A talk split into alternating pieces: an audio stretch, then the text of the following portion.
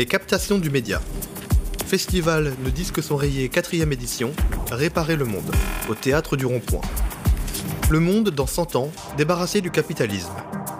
Présenté par Alain Damasio et Pablo Servigne. Eh ben bonjour à tous, bonjour aux lesbiennes, bonjour aux gays, bonjour aux bi, bonjour aux trans, bonjour aux humanimaux, bonjour aux, aux végéraux et aux anitos, bonjour aux, aux hybridés, bonjour aux chimères.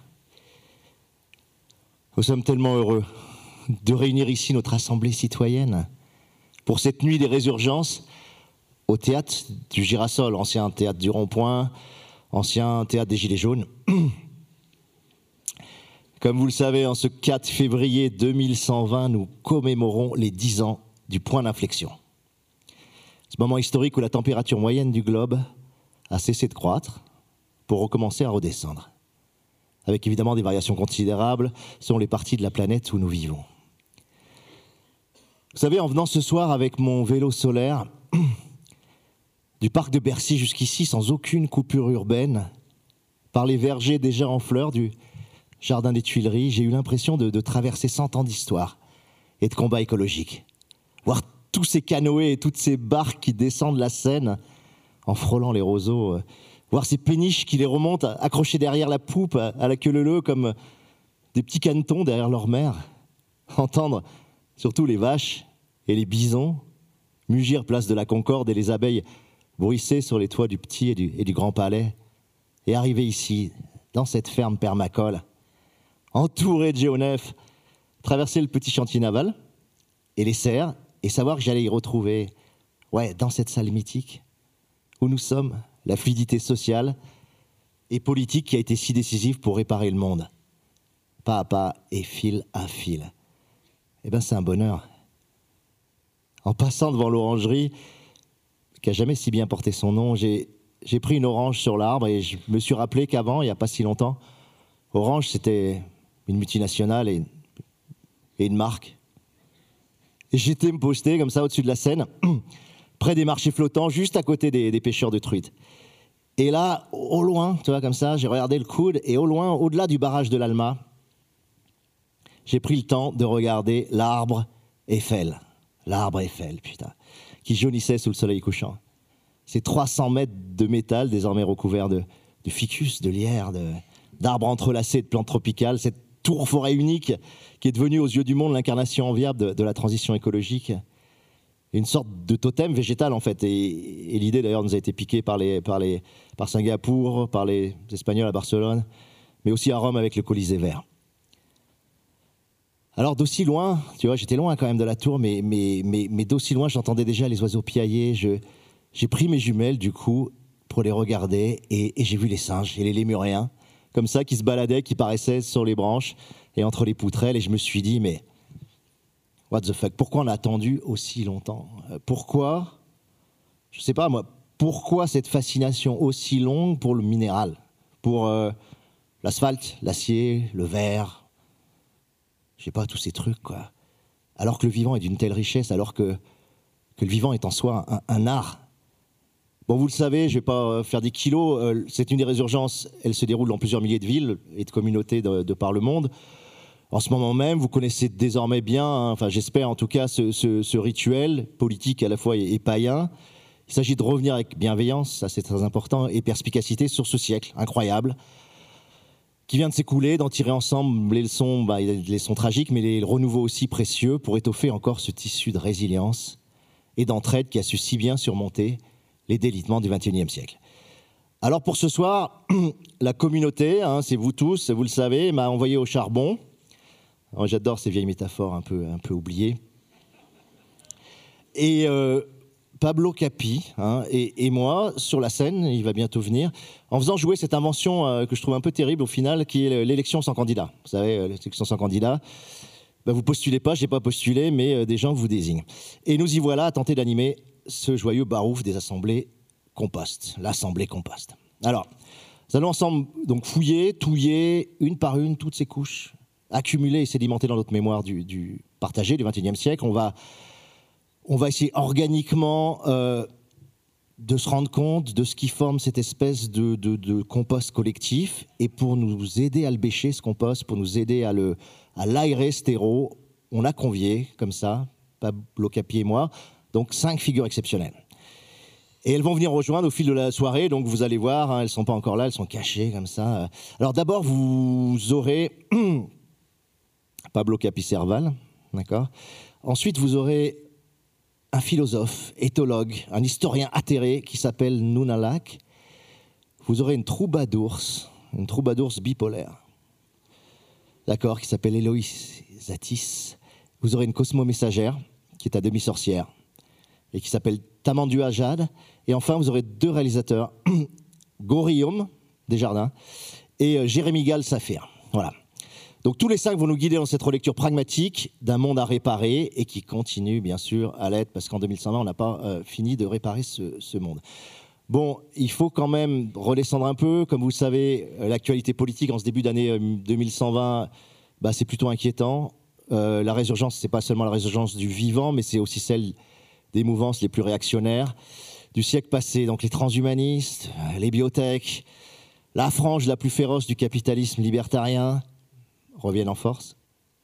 Les logiques identitaires et sécessionnistes qui grouillent sur la haine des réfugiés climatiques sont de retour. Donc là, peut-être vous avez vu ça, plusieurs foyers d'accueil océaniens et deux villages africains au parc de Vincennes ont été dévastés la semaine dernière.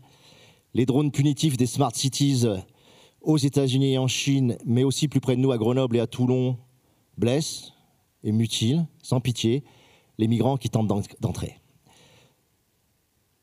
Autre problème pour nous, c'est que bah, les vieilles hiérarchies pyramidales du patriarcat continuent à gérer nos villes privatisées. Neslion, Nisflix, l'île de la Cité ici même, avec, euh, enfin, qui est surplombée maintenant par Notre-Dame de L'Oréal, ont avalisé ces villes inégalitaires euh, où les citoyens standards n'ont accès qu'à 50% des rues de la ville, des parcs, des squares, alors que les citoyens privilèges ont accès à 100% et la totalité de la ville, et l'ont droit de circuler partout. Alors l'équilibre global entre les, biorégions, hein, notamment par exemple les Alpes, l'Occitanie, la Lombardie, les villes privatisées et les communes autogérées, ça reste délicat. Hein. Les États européens sont et restent faibles. Ils hésitent entre le devenir des États souples qui accompagneraient la, vitalité démocratique des communes autogérées, ou se crisper, au contraire, dans un espèce d'ordo-libéralisme autoritaire où la nature est toujours et reste vu comme une pure ressource à piller indéfiniment. Bon, c'est clair que le clonage euh, transhumaniste de Trump aux USA et de Xi Jinping euh, en Chine ne nous a pas aidé. Euh, c'est clair, ne nous a pas aidé à, essayer de sortir et, arriver dans l'après-capitalisme. Bon, bref, le combat se poursuit, il prend une tournure particulière ici à Paris parce que s'affronte ici parfois un quartier d'écart, une sorte d'anarchisme éclairé, de, de l'écoféminisme et des pratiques polluantes du techno-capital. Alors une des questions qu'on vous posera ce soir, peut-être à la fin, on verra, que faire de cette minorité puissante et encore trop active qui vit hors sol, dans ses tours, rive gauche, et qui considère que le vivant doit être exploité, espollué, sans vergogne. Est-ce qu'il faut les exiler? Non mais je me pose la question, je pense que vous la posez aussi, est-ce qu'il faut les expulser? Est-ce qu'il faut les envahir et laisser le vivant reprendre sa place sur le quartier latin? Bon, on verra ça ensemble. Bon, et en France, qu'est-ce qu'il faut faire des technoristes? D'accord? Bon, je ne vais pas me lancer dans le débat tout de suite, c'est une assemblée citoyenne, on doit le faire ensemble, on doit discuter de tout ça ensemble. Et, euh, pour m'aider, j'ai quand même besoin de, faire appel à mon colistier favori, Pablo Capi Serval. Pablo, est-ce que tu peux me rejoindre?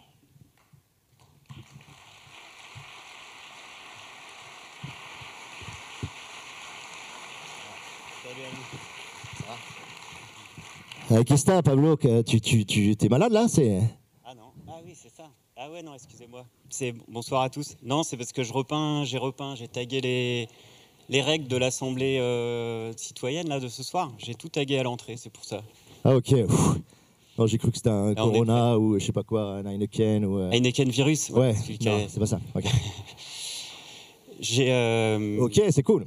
en fait, j'ai essayé. T'es pas déguisé, mais moi j'ai quand même joué le jeu. On a essayé de se déguiser en, en personne, en militant, de activiste du 21e ah siècle.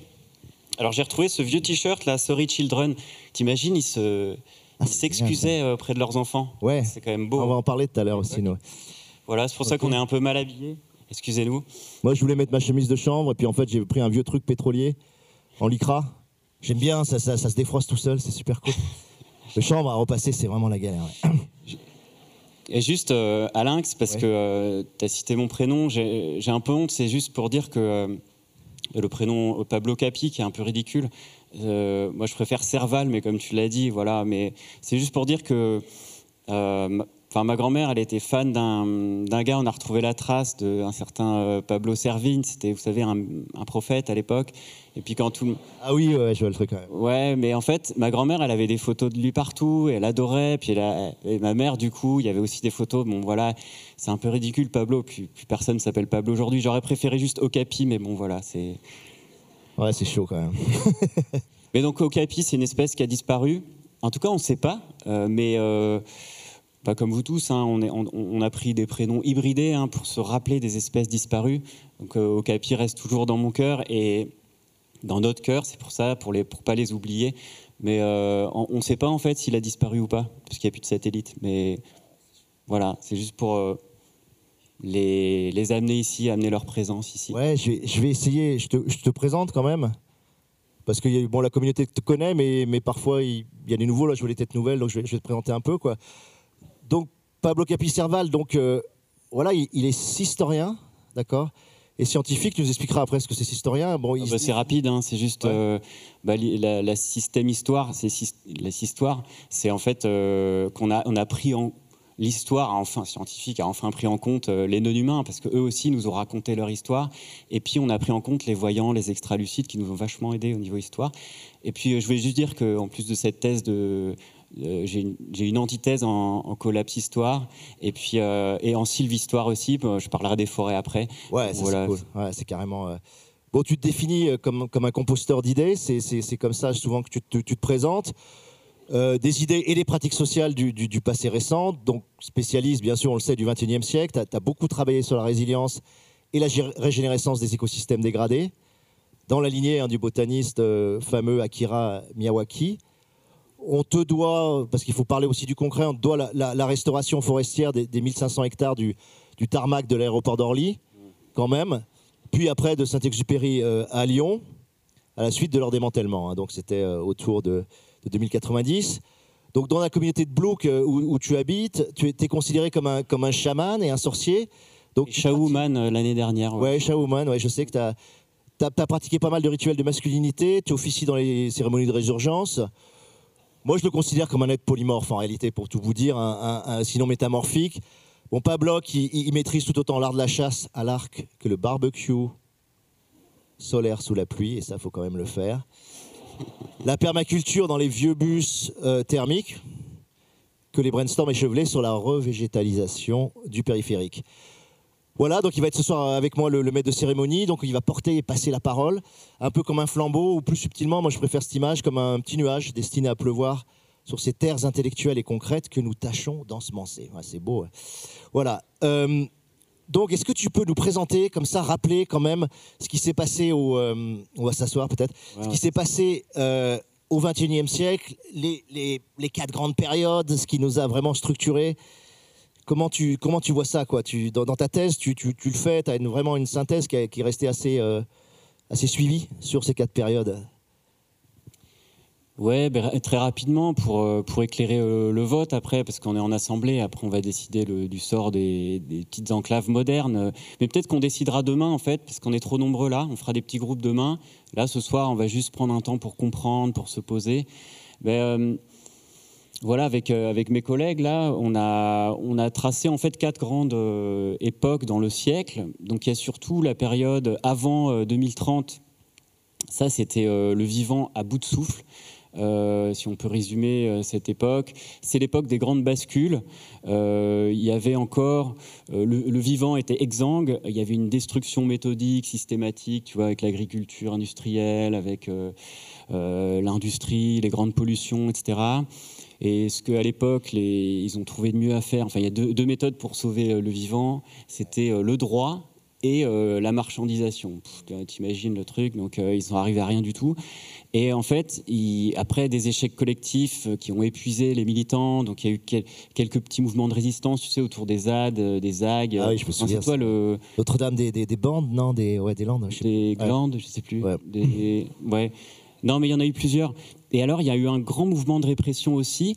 Il y a juste eu euh, un, un, mouvement qui a pas mal réussi. C'était euh, Bullshit Extinction, tu vois, ceux qui, ceux qui luttaient contre les grands projets inutiles. le BI, voilà, c'est ça.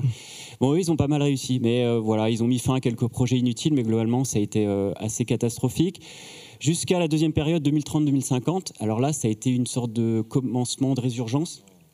Là, on peut assez bien dater.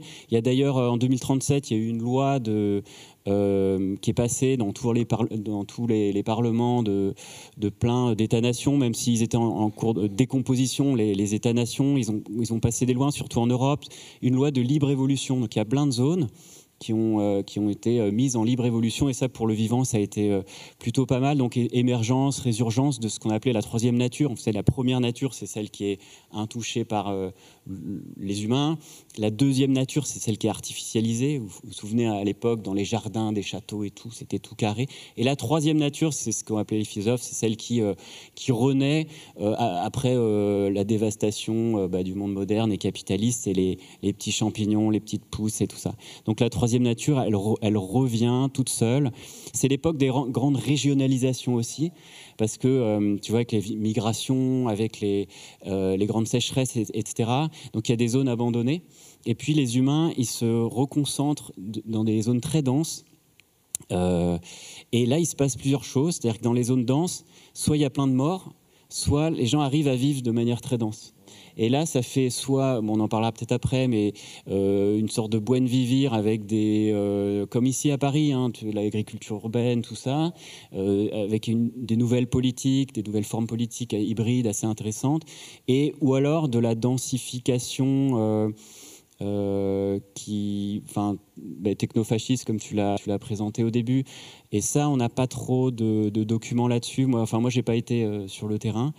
Euh, disons que il y, a y, quelque chose d'intéressant à l'époque, c'est que les ZAG, euh, les zones, euh, les zones autogouvernées, ouais. les ZAD, les zones à défendre, etc. Et les zouaves, toi tu, connais en zouave Oui, zones où, apprendre à, apprivoiser le, vivre ensemble, ouais, tout à fait.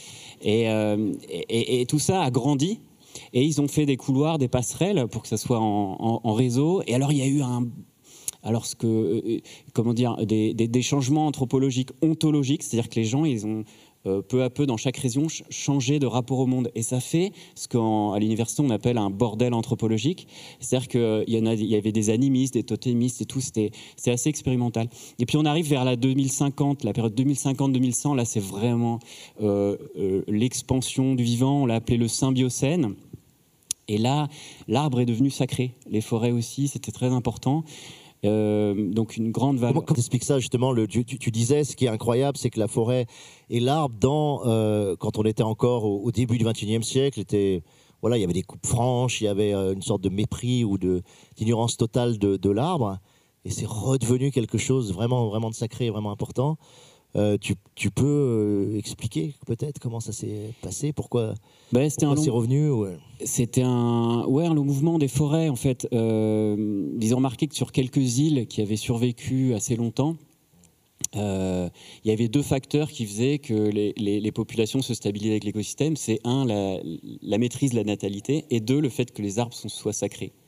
si tu tues un arbre, bah, tu bah, as une grosse punition. Parfois, tu toi-même exécuté par la communauté. Donc l'arbre a une énorme valeur et c'est ça qui les sauve. Et, euh, et en, Nous, c'est l'évidence aujourd'hui, mais c'est vrai qu'il y a bah ouais, c'est une évidence. C'est fou, t'imagines, ils coupaient des arbres. Il y avait, mais ça me paraît aberrant complètement. Quoi. Ouais, je sais pas. Je sais pas comment ils faisaient. Mais en fait, pendant le symbiocène, c'est là qu'il y a eu une grande inversion. C'est-à-dire que les, les, grandes zones dévastées, capitalistes, industrielles, se sont recroquevillées sur des petites zones et ce qui a pris de l'ampleur, ce qui était majoritaire, c'est les zones plutôt sauvages, de renaissance, etc. Donc c'est pour ça qu'on l'appelait le symbiocène. Euh, et il y a eu les premières instances politiques, peut-être qu'on en parlera après avec notre invité, euh, euh, interspécifiques. Donc la politique, politique, poly, L-Y, politique, avec les autres espèces. Et euh, il y a eu euh, donc il y a, des, un dialogue, il y a eu des diplomates entre espèces, et puis il y a eu des parlements, des prises de décision en commun avec d'autres espèces. C'était tâtonnant au début, et puis ça, ça a pris forme peu à peu. Alors c'est vrai qu'avec on peut pas dialoguer de la même manière avec toutes les espèces. On arrive maintenant avec les bactéries, c'est assez récent, mais par contre les marmottes, elles font chier. Elle crie tout à coup, c'est impossible de parler avec elle. Non mais bon bah voilà, mais c'était ça tâtonnait. Et puis là, les dernières 20, 20 euh, années, donc de 2100 à 2120, c'est ce qu'on a appelé le Gaiacène. On est en plein dedans. Et alors là, euh, bah, plutôt dans l'hémisphère nord, ça va, ça va beaucoup mieux. Il y a beaucoup plus d'insectes. Il, il, y a un bloom, comment dire, une explosion des insectes et donc des maladies aussi. Et puis euh, les technoscientistes euh, et les terroristes aussi hein, qui sont là. Et c'est plutôt Kuala Lumpur, Dubaï. Il y, a des, il y a des poches à San Francisco encore. Même si beaucoup de villes ont disparu, il y a encore euh, pas mal de poches. Il beaucoup de migrations toujours, mais ah oui, les sectes, la secte moderne, tu te rappelles comment ça s'appelle? Sapiens First. Bah, Saphir, ouais, Sapiens First, bon, bah, qui sont c'est beaucoup plus qu'un groupuscule, hein. ça reste encore peut-être 20%. Euh, il y en a encore. il y en a encore beaucoup, voilà, qui considèrent que euh, Sapiens doit dominer, Sapiens doit être premier par rapport à toutes les autres espèces animales et végétales, enfin cette espèce de d'ethnocentrisme euh, absurde, quoi. C'est bizarre, hein, de bah violence. C'est tellement régressif, c'est tellement réactionnaire, mais voilà, ça reste très très Ils pensent encore qu'il y a une nature. C'est bizarre, ils ont ce mot encore, nature. Bah ouais, on est, nous on parle de vivant, mais voilà, ils sont ils sont restés bloqués, je pense. Mais du, du 21e. Et juste pour terminer, récemment, là, il, y a, quelques années, il y a 4-5 ans, il y a l'émergence d'un mouvement de zoo artistique, c'est-à-dire que euh, les, scientifiques ont, enfin, et même les artistes ont découvert que euh, les animaux, euh, les non-humains, maintenant commencent avec les plantes, faisaient de l'art aussi. Et, donc il y a une hybridation voilà, d'artistes aussi interspécifiques, c'est assez intéressant. Mais ce qui, est, qui caractérise, caractérise le Gaïa-Sen, c'est qu'on est, on est plus dans un monde aveugle, c'est-à-dire qu'il n'y a plus de satellites, et donc on n'arrive plus à, voir l'état de la planète. Donc il y a vraiment des zones. Euh, tu, peux peut-être parler de ça, justement, de, cette espèce de, fractalisation ou de, fragmentation des, zones, cette unité qu'on avait un peu au 19e, 20e siècle, qui s'est. Euh, qui s'est découpée, on a les communautés gérées, on a les villes privatisées, on a des, des, on a, euh, on a des, des NHZ, les, les, fameuses non-human zones. ouais. Mais en fait, il y, a bah, des collègues qui ont fait un découpage, euh, c'est-à-dire qu'il y a des zones d'exclusion humaine, les non-human zones. Et ça, il y en a des, il y a des zones euh, NHZ, il y a des incontrôlées et contrôlées. C'est intéressant aussi de, voir ça, c'est-à-dire que par exemple, il y a bon, tous les accidents nucléaires, c'est des zones non contrôlées, donc ça, on ne sait pas vraiment ce qu'il y a. Il y a, il y a un peu de, de comment dire de de clôture, mais euh, je pense qu'il y, a des vagabonds qui vivent là, qui vivent là donc il y, a, une vie encore. Et puis alors, il y a très intéressant, il y a des zones d'exclusion euh, où il y a une police. C'est né d'un mouvement euh, bah, qui est né avec Edward Wilson, c'est un grand biologiste là il y a un siècle, et il a lancé l'idée de half Earth, la moitié de la Terre. Et ils, proposaient en fait que la moitié de la Terre soit consacrée aux vivants. Et du coup, ils ont fait tout un mouvement extrême. Là, ils ont eu beaucoup de financement. Ils ont fait des grandes clôtures avec des miradors et une police, les Wild Cops. Et dès que des humains rentraient dedans, ils les, abattaient. Donc, c'est des zones d'exclusion qui sont vraiment intéressantes au niveau euh, biodiversité, parce qu'il y a zéro humain mais il y a zéro humain, quoi, donc faut ah, pas y aller. Et alors scientifiquement, c'est Sapiens euh, Last, là. Ouais, non, bon, ah, c'est un peu de l'écologie d'extrême droite, mais c'est intéressant euh, au, niveau scientifique. On peut pas nier que voilà, ça permet de développer vraiment. Ouais, ouais, ouais. Bon, je sais pas si on peut. Génération, c'est vrai. Et puis tu as les zones où il y a un peu d'humains. Alors ça, c'est les zones abandonnées, désertifiées, dégradées, polluées. Et là, euh, il y a encore des petits semi-nomades, des, groupuscules euh, euh, qui revivent là-dedans. Hein, c'est un peu la, troisième nature. Et par contre, on a lancé des grands projets, comme tu disais, de reforestation là, sur les, les travaux de Miyawaki. C'est un japonais. Il est né en 1928 et il a vécu 120 ans. Il est, et lui, il a, il a vraiment existé. Donc c'est un, c'est un, japonais qui était un botaniste et, il, est spécialiste de la, régénération des, forêts primaires. Et il s'est rendu compte, en fait, en étudiant euh, les forêts au Japon, qu'il y avait 0,06% des forêts au Japon qui étaient euh, primaires, qui, étaient vraiment originelles. Et donc il est allé reprendre toutes les graines dans les cimetières et les lieux sacrés qui n'étaient pas touchés, qui n'étaient euh, pas violés par l'homme. Et il a refait des banques, refait des graines avec des mycorhizes et tout. Et en fait, il a développé une nouvelle technique de plantation d'arbres très très dense avec des champignons. Et il faisait planter ça par des enfants pour imiter le système aléatoire des forêts primaires. Les, les enfants, tu sais, ils plantent n'importe C'était décisif pour, pour tous les sols dégradés. Ouais, et il y a eu plus de 1000, euh, enfin à l'époque, il y avait des milliers de, Il a eu tous les prix en Orient, des, des milliers d'expériences positives. Seulement, l'Occident l'a complètement ignoré euh, pendant, euh, pendant pas mal d'années. C'était vers les, les, années 2040 qu'ils s'y sont mis. Et donc là, ça a permis de reboiser directement. En fait, les, les résultats sont intéressants parce qu'en 20 à 30 ans, il, il arrive à recréer une forêt qui, si on laisse faire, mettrait 200 à 500 ans. Et donc ça a été euh, décisif dans la génération de ces zones semi-humaines. Et puis enfin, bah, comme on disait, tu as les zones hyper euh, denses au niveau humain et qui sont à la fois... Euh, les smart cities, typiquement. Voilà, c'est ça. Bon, il en reste quand même un petit peu. Google City à Toronto, et puis San Francisco, tu l'as dit, Kuala Lumpur, enfin, il y en a quand même un, voilà, paquet quand même. Hein. Et puis alors, les zones très denses, avec les les, micro-fermes. Tu sais, euh, donc le, projet, c'est né, euh, c'est né en Normandie, ça, la ferme du Bec et Loin. là là, je ne sais pas si vous connaissez ça encore. Mais bah, maintenant, c'est, devenu un musée, mais il n'y a plus la ferme parce que ça a été racheté par l'État et quand, l'État a fait faillite, bah, ils ont fait faillite aussi. Mais en fait, qu'est-ce qu'ils ont inventé au Bec et Loin? C'était, pas mal. C'était que sur un hectare, en fait, ils densifiaient à fond les cultures et ils sont arrivés à stabiliser ces sols, enrichir les sols, enrichir la biodiversité sur un dixième d'hectare pour faire de la, micro-agriculture hyper intensive et sans produits euh, chimiques, etc. C'était assez, assez, bien. Et du coup, ils ont libéré 9 dixièmes des terres. Pourquoi? Ben Pour mettre des animaux, des champignons, des, ce qu'ils ont appelé les mini-forêts jardins, du bois, etc. Et donc, ça a permis euh, de, ben de déployer une énorme biomasse en même temps qu'on densifiait les populations humaines. J'ai retrouvé une citation de, euh, d'un des fondateurs là, de Charles et Perrine du Bec et Loin. Et en fait, ce qui est fort, c'est qu'ils ont fait un réseau très dense de micro-fermes.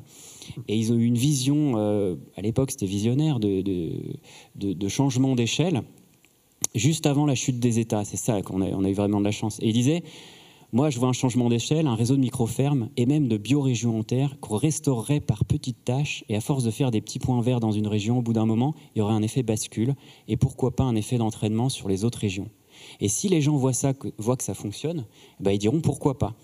En fait, il ne faut pas baisser les bras. On est nombreux à avoir pris confiance, conscience collectivement qu'on peut vraiment changer les choses je suis conscient des menaces, mais aussi des potentialités, j'y crois. C'est une interview que j'ai retrouvée dans un vieux magazine, il y avait 12 numéros, ça s'appelait Yggdrasil. C'est marrant, hein Et Yggdrasil, c'est le, ah, c'est, le nom de la, la présidente de la Fédération euh, des réserves intégrales. C'est un prénom commun aujourd'hui, mais à l'époque, c'était assez rare. Et voilà, donc c'était, c'est vraiment, euh, c'est comme ça qu'on a pu euh, réensauvager pas mal de territoires. Est-ce que tu, parce que là on papote tous les deux, nous, on a beaucoup de choses à se dire, mais vous savez que cette assemblée euh, citoyenne, cette assemblée compost, elle vous fait participer, elle veut que vous entriez dans, dans le débat. On va peut-être parler de, du travail, peut-être qu'on veut faire collectivement, à partir des cartons, à partir de, tout ça. Tu veux, tu veux en parler Tu veux expliquer le, Allons-y. le principe? Vous avez reçu, euh, vous, allez, vous allez recevoir des cartons. Ouais, c'est sérieux, attention. on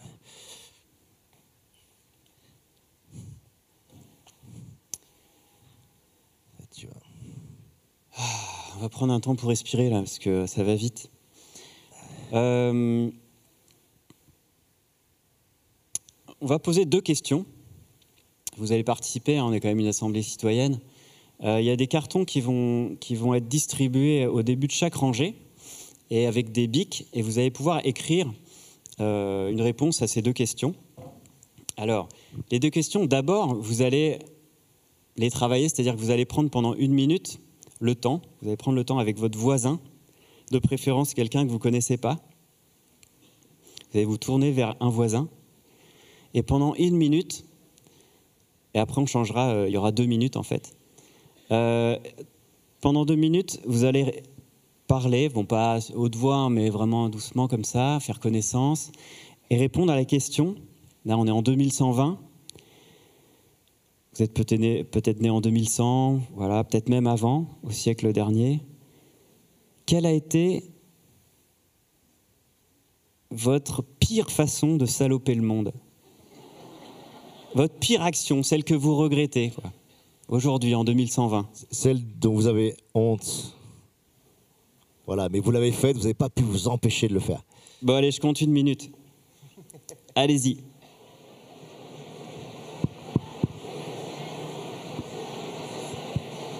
Prenez le temps de vous présenter.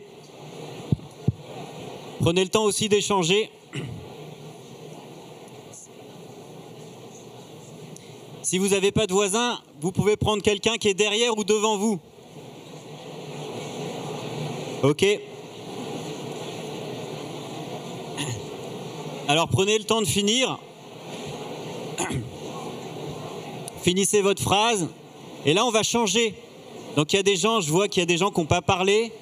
Donc essayez de vous retourner vers quelqu'un d'autre, de préférence que vous ne connaissez pas, pour que tout le monde puisse parler. Et alors il y aura une deuxième question. Vous inquiétez pas, après il y, a, un bistrot, et puis demain il y a aussi des assemblées. On fait toute une semaine d'assemblées, il n'y a pas de souci.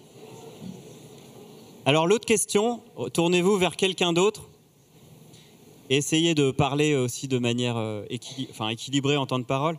Alors, la deuxième question, c'est c'est un partage. Quelle a été votre plus belle façon de réparer le monde et de vous mettre en lien avec les non-humains? Ici, là, en 2020. 2120, pardon. Fallait bien que ça foire un moment. en 2120, quelle a été votre plus belle façon de réparer le monde et de vous mettre en lien? C'est beau ça. Hein Alors, prenez le temps de finir votre phrase. Et là, il y a des cartons qui vont être distribués au, au début de chaque rangée. C'est fait? Ok. Et donc, vous aurez la soirée pour marquer sur les cartons des réponses qui vous ont, qui vous ont touché. Vous pourrez dire un acte qui a solopé le monde ou une manière de se mettre en lien. Écrivez-les lisiblement avec les bics noirs et les cartons et on les fera passer. Il y a des gens qui les feront passer ici et on, les, on va les trier, les lire, en lire certaines qu'on va, va, va passer à l'écran. D'accord? Ne vous sentez pas obligé, c'est vraiment si vous, si vous avez l'élan. Est-ce que quelqu'un n'a pas compris Qu'il lève la main. ok. Vas-y. Euh. Ok, donc pendant que vous, faites ça, euh, vous savez que ces assemblées compost, on aime bien toujours marier les discussions de fond, historiques et, philosophiques, avec l'art, avec des moments de, spectacle vivant et d'art. Et là, je vais vous demander d'accueillir euh, une poétesse, une troubadour bipolaire, comme je vous le disais tout à l'heure, qui a pris pour nom Héloïse Attis. Vous savez que l'Isatis, c'est un, renard polaire, qui est absolument magnifique. Alors je vais vous la présenter euh, un petit peu en slam, puisqu'elle va slammer. Héloïse Attis, la poétesse du compost, la trouvère des verts trous du Verdon, dont elle est la gorge, la griotte de la terre qui gronde, de la porte du temps qui grince et se dégonde. La fougue et la fronde faite femme, celle qui slame sur le macadam de nos brames perdus, la boyeuse des brèves qui viendront faire bruisser ce soir nos sèves et nos graines sur cette scène compostée. Héloïse Atis, puisses-tu être ici d'un même geste, d'un même cri, la voix de la perte et la voix qui porte, la Pachamamout de nos sols communs et la troubadours bipolaire? Qui viendra hanter tour à tour notre banquise qui fond et nos banquiers qui fuient. Salut à toi, Héloïse Atis.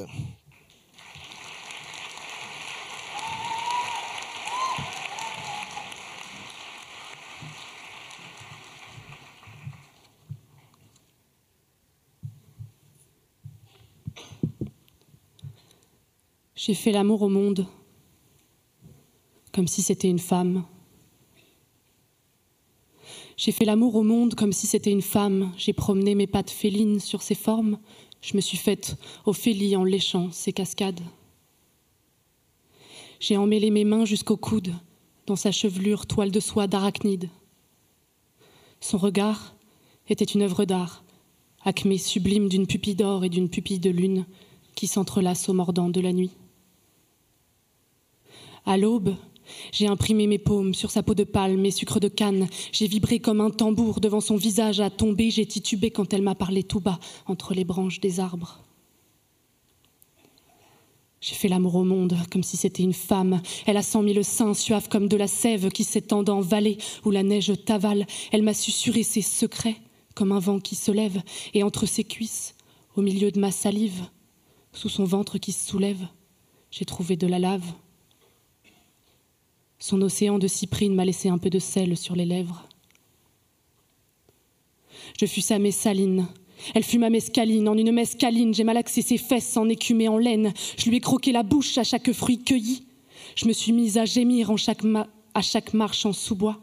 Et puis je me suis saoulée à l'odeur de sa forêt. J'en ai eu des fous rires dans son cou de fourrure. J'ai observé sa faune dans un silence rare, cette peinture sacrée où je n'étais que profane. J'en ai bien profité de toutes ces profondeurs, d'où sorte sa mouille pétrole. J'ai fondu sur son corps sans que ce soit fécond. Je l'ai bien prise pour une conne, mon amante le monde. Alors maintenant, sa colère gronde. Elle a des airs de menthe religieuse. Je vais en prendre pour mon grade d'avoir été avide. J'aurais dû prendre garde à la belle veuve noire. Elle a la vigueur de Viviane, un regard vivide. Elle me fera la guerre jusqu'à se sentir revivre. J'ai fait l'amour au monde comme si j'étais un homme. J'ai pénétré ces montagnes comme si j'en étais digne alors qu'elle m'a vu naître, alors qu'elle m'a vu naître comme un grand incendie au départ insidieux, alors qu'elle m'a vu naître comme un grand incendie au départ insidieux. J'ai fait l'amour au monde, c'était presque un inceste. Pour ainsi dire, je me suis peut-être prise pour Dieu, mais dans un temps pour moi, quelques secondes pour elle, ma belle amante le monde rira en me voyant périr. Ma belle amante le monde ira sur mon corps pourri.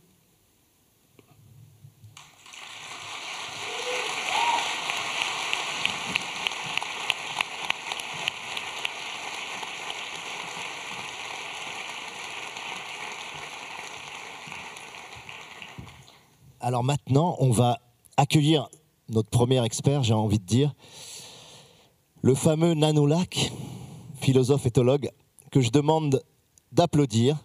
Nanoulak, si tu veux bien nous rejoindre.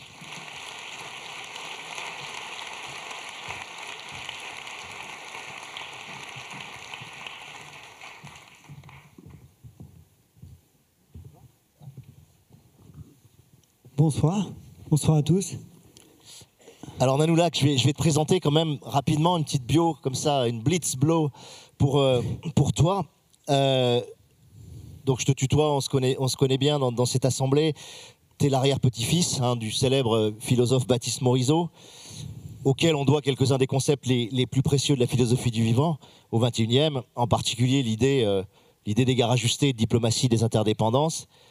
Donc Baptiste Morisot, l'anecdote est, restée fameuse, quoi. Est mort en, 2053 en Alaska.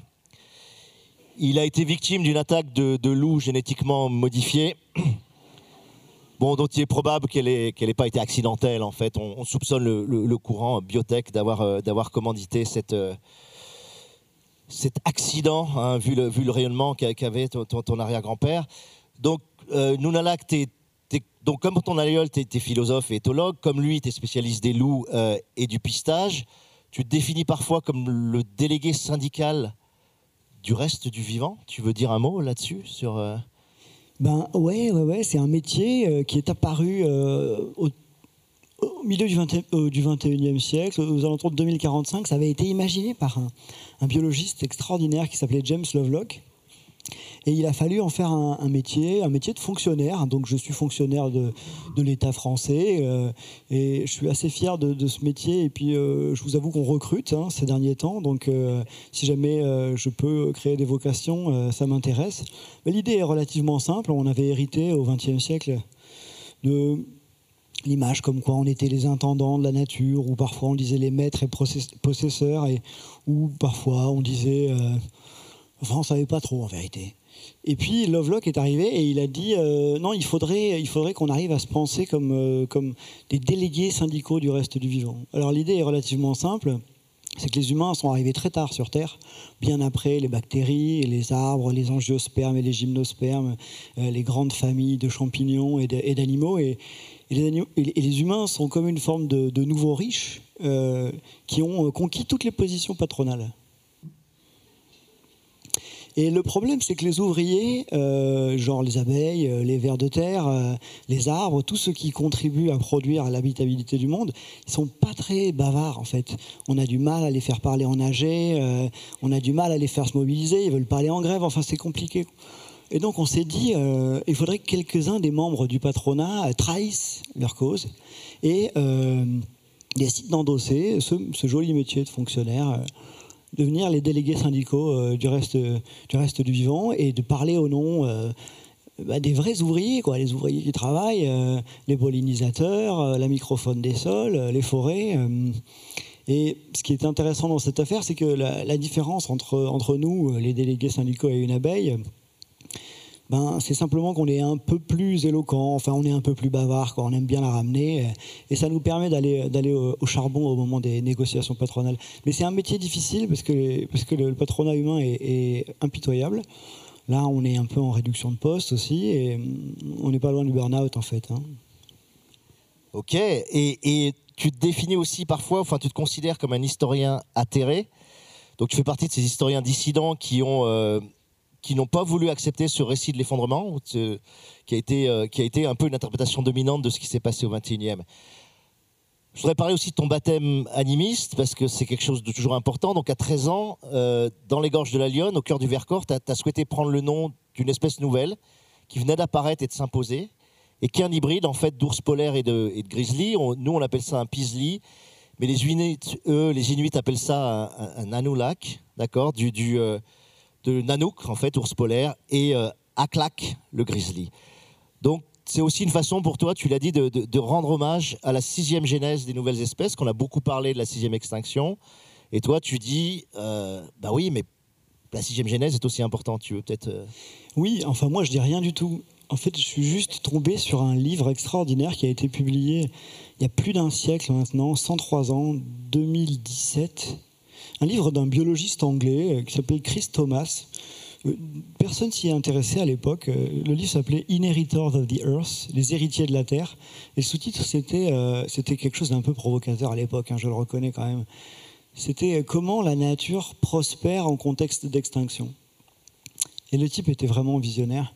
Et il a proposé une, une interprétation de ce qui allait se passer au XXIe siècle, dans laquelle, en croisant toute une série de données, euh, il a soutenu l'idée que le nombre d'espèces qui risquaient d'apparaître du fait des activités humaines euh, serait probablement plus grand que le nombre d'espèces qui allaient disparaître. Alors, sa grande idée, c'est ce qu'il appelle la nouvelle Pangée. La Pangée, c'est ce continent qui unifiait la totalité euh, des terres émergées de la Terre avant que les continents se séparent, et dans lequel il y avait un, un immense brassage d'espèces, de populations, de lignées. Et son idée, c'est qu'on a reconstitué une forme de Pangée grâce à quelque chose qu'on n'avait pas du tout imaginé, qui est la grande circulation euh, de euh, la mondialisation dite heureuse. Euh, et c'est les, animaux, les, champignons, les bactéries qui ont transité sur les bateaux, sur les paquebots, dans les avions, dans les trains. Et de telle sorte que des espèces qui étaient jusque-là cantonnées en Australie ou en Afrique ont fait le tour du monde et qu'elles se sont réimplantées un peu partout et que comme elles se sont séparées, elles ont réévolué. Elles, ont hybridé, elles sont hybridées avec d'autres. Elles sont toutes rentrées dans la danse de la coévolution. Et il, a abouti à cette affaire suivant laquelle euh, le 21e siècle serait celui d'une sixième extinction et en même temps d'une sixième genèse. Ah, c'est excellent. Et, et, Nanoulak, donc tu, es vraiment un philosophe et un, éthologue de, de, terrain. Moi, je voudrais parler de ce que tu fais aussi concrètement euh, sur Paris. Donc, euh, avec le retour des, meutes de loups dans, le bassin parisien, tu as, largement contribué à mettre en place le, plan Lupovis, hein, qui est maintenant assez connu, qui offre une collaboration intelligente entre les troupeaux, les bergers urbains, les patous et les loups. Et tu as aussi élaboré des, nombreux protocoles de cohabitation, comme tu dis, sur une autre carte du vivant, avec les rats, avec les insectes, avec les oiseaux de proie aussi, dont on sait aujourd'hui que c'est vraiment une des plaies, euh, une des plaies parisiennes. Alors, tu as eu la générosité, la générosité vraiment de venir nous, voir.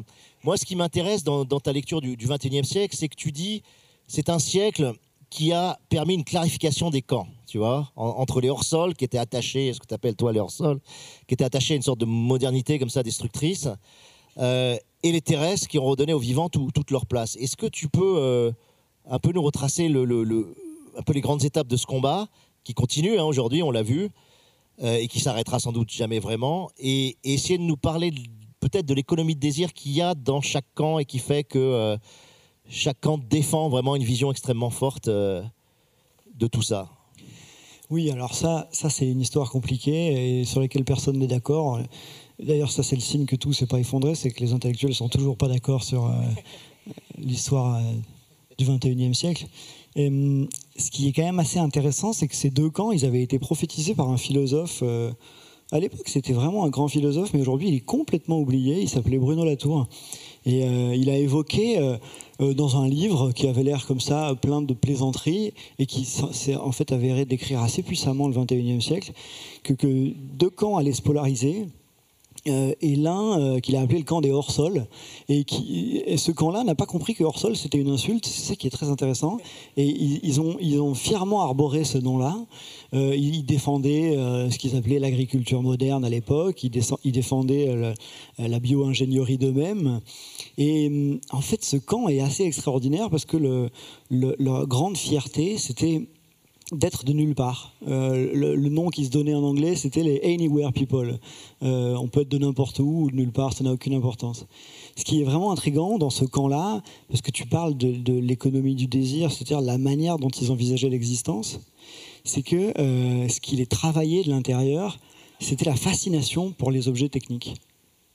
La fascination pour les objets techniques tellement grande qu'elle impliquait une honte et, ça, ça avait été déjà formulé euh, dans les années 1942, donc il y a, il y a 150 ans, par un étrange philosophe allemand qui s'appelait Gunther Anders, en Californie. Je ne sais pas ce qu'il faisait en Californie, mais... Et il a observé ces gens dont il disait euh, qu'ils sont travaillés de l'intérieur par la, par la honte devant l'humiliante qualité des choses qu'ils ont eux-mêmes fabriquées. Il appelait ça la honte prométhéenne il se trouvait tellement imparfait face à la perfection technologique de, de quelque chose. On ne sait plus exactement ce que c'est, appelaient des iPhones à l'époque, mais je n'ai jamais compris à quoi ça servait. Je crois que c'était une télécommande, mais bon. Et cette honte, devant l'humiliante qualité des choses qu'ils avaient fabriquées, c'était une honte d'être devenu, c'est-à-dire d'avoir été produit par une évolution biologique et de ne pas avoir été fabriqué.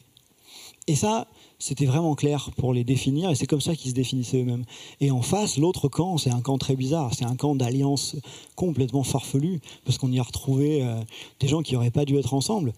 Mais euh, ils habitaient un peu partout sur Terre, en Afrique, en, Europe, en Océanie. euh, ils ne se connaissaient pas, mais ils avaient quelque chose en commun. Et, ce qui est à l'origine de leur coalition, c'est que malgré leur éparpillement partout sur Terre, ils avaient en commun d'être de quelque part. C'est ça qui les obsédait. Nous, on est de quelque part. Et être de quelque part, c'est devenu le nom de cette alliance. Et, ce- ils sont aussi appelés les terrestres, ou, ils ont multiplié les noms. euh, les Somewhere People, on dit en anglais. Et ces gens-là, ils sont intéressants pour nous parce qu'en 2047, ils ont réussi à un coup d'éclat extraordinaire juridique. Euh, ils ont réussi à faire signer un traité international euh, de droit des interdépendances. C'est un traité coercitif que les États membres ont signé.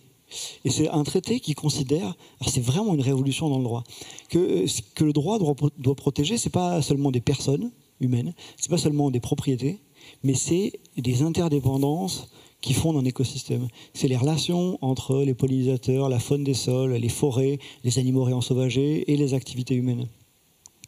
Alors les historiens racontent que ça s'est fait sur un malentendu, parce que ce jour-là, à l'ONU, le, le groupe diplomatique a décidé de faire la séance sous ayahuasca, euh, parce qu'on sait que ça fait un peu avancer le droit de l'environnement.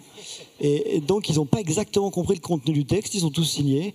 Euh, ça a eu des, effets assez- des effets assez Ouais, prodigieux. C'était très précieux pour la suite, mais Ouais, ouais, ouais, ça nous a bien servi. Bon, ça, ça a été activé dans des procès fameux, et puis ça n'a pas toujours marché, et la suite appartient à l'histoire.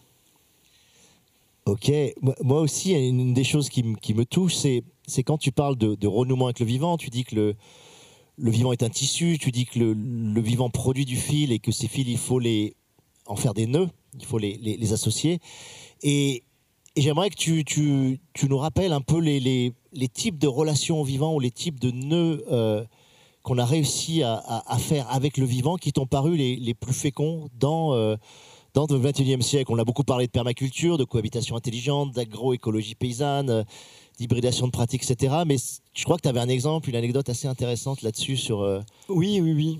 Moi, ce qui m'a intéressé euh, dans le 21e siècle, euh, mais c'est par un biais professionnel, en tant que délégué syndical, je m'intéresse beaucoup au renouvellement des professions. Et hum, une profession qui a vraiment fait florès, c'est diplomate interespèce. Diplomate interespèce, bah, si vous voulez, après une longue parenthèse moderne dans laquelle on était persuadé que les animaux, les végétaux comprenaient rien et qu'on ne pouvait pas communiquer avec eux, on s'est rendu compte tranquillement au début du 21e siècle qu'ils passaient leur temps à communiquer entre eux, sous des formes qui nous échappent. Hein. Ils ne parlent pas, ils ne discutent pas, ils ne signent pas des contrats, mais ils s'envoient des messages à longueur de journée. C'est infernal. Et donc on s'est demandé est-ce qu'on ne pourrait pas essayer d'apprendre leur langage pour, euh, pour communiquer avec eux? Et c'était ça les diplomates il y a eu quelques échecs assez retentissants, notamment le loup par exemple, euh, parce que euh, le loup euh, c'est vraiment un animal avec qui c'est difficile de communiquer.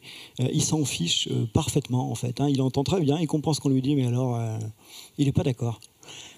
Par contre, il y a une forme de vie qui s'est avérée assez disponible à la communication, c'est les pins, les pins, les pins sylvestres et les conifères. Euh, en 2080, euh, il y a une équipe de diplomates interespèces, c'était donc des biologistes et en même temps des musiciens. Euh, la plupart étaient d'anciens émigrés climatiques qui venaient du Sahel, qui avaient fui la sécheresse. Et ils ont découvert quelque chose d'assez fascinant, c'est que les pins, lorsqu'ils sont en stress hydrique, c'est-à-dire lorsqu'ils subissent la sécheresse, ils émettent des vibrations. Ce n'est pas du tout des vibrations volontaires, c'est simplement euh, mécanique lié à la forme de leurs cellules. Par contre, ces vibrations qui ne sont pas volontaires, il y a d'autres pins qui sont capables de les entendre sans avoir d'oreille. Ils captent ces vibrations et euh, ils y répondent en euh, stockant de l'eau, en se protégeant, en anticipant la sécheresse qu'ont subi les autres pins. Et ces fameux diplomates ont inventé des instruments de musique, de ce qu'ils ont appelé du jazz non humain. Ça ressemble à un saxophone en fait, euh, mais alors c'est inécoutable pour nous. Par contre, ça rejoue exactement la vibration euh, qui permet de prévenir les pins que la sécheresse va arriver et qu'il faut qu'ils stockent de l'eau. Et en 2080, ils ont lancé une grande transhumance à partir du sud de la France. C'était une sorte de fanfare. Et, euh, ils ont joué, joué, joué pour les forêts de pins en remontant de Marseille jusqu'à Lyon. C'était une sacrée, c'était une sacrée histoire, parce qu'ils étaient en même temps euh, dans une sorte de course contre la montre, contre les méga-feux qui remontaient euh, depuis les Alpes, les Bouches-du-Rhône, le Luberon. Euh, et la suite, vous la connaissez, ça appartient à l'histoire.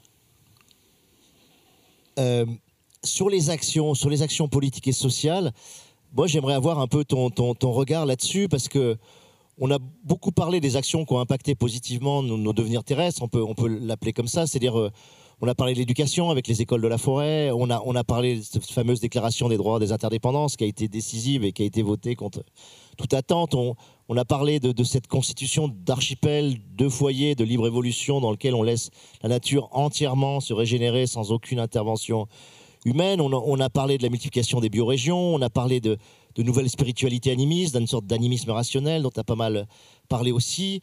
On a parlé de dépassement de la domestication. Parmi toutes ces choses qu'on a vues se mettre en place de tout le courant du XXIe siècle et de plus en plus fortement, est-ce qu'il y en a une que toi, qui t'a le plus euh, frappé, qui t'a paru vraiment importante?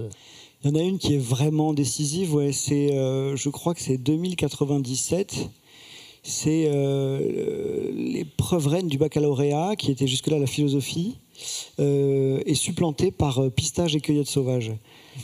Ça, c'est vraiment décisif, euh, parce que c'est le genre de choses qui transforme une civilisation en profondeur. Hein, il faut quand même dire les choses en face.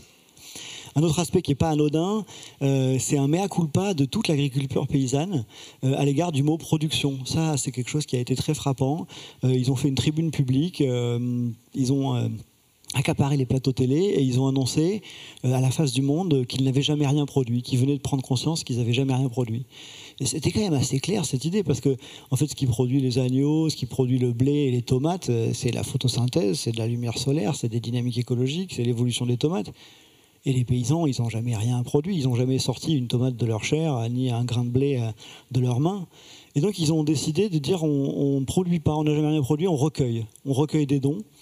Et ça, euh, ça aussi, ça a produit de sacrés effets. Mais le dernier point, et ça, c'est très récent, ça a commencé il y a cinq ans, je crois. Pendant un siècle, on a énormément valorisé l'anarchie, euh, on en avait marre de l'État, on a trouvé que c'était vraiment une forme politique euh, absurde et, il y avait quelque chose quand même d'un peu, euh, d'un peu libéral dans cette attitude parce que euh, ça impliquait de se passer de toute une série de, choses qui avaient été belles. Et, là, on a réinventé des choses. Je ne sais pas si des gens ont jamais eu ces idées à la surface de la Terre, mais cinq ans, la première personne a dit et si, et si on inventait un truc, on va appeler ça la Sécu?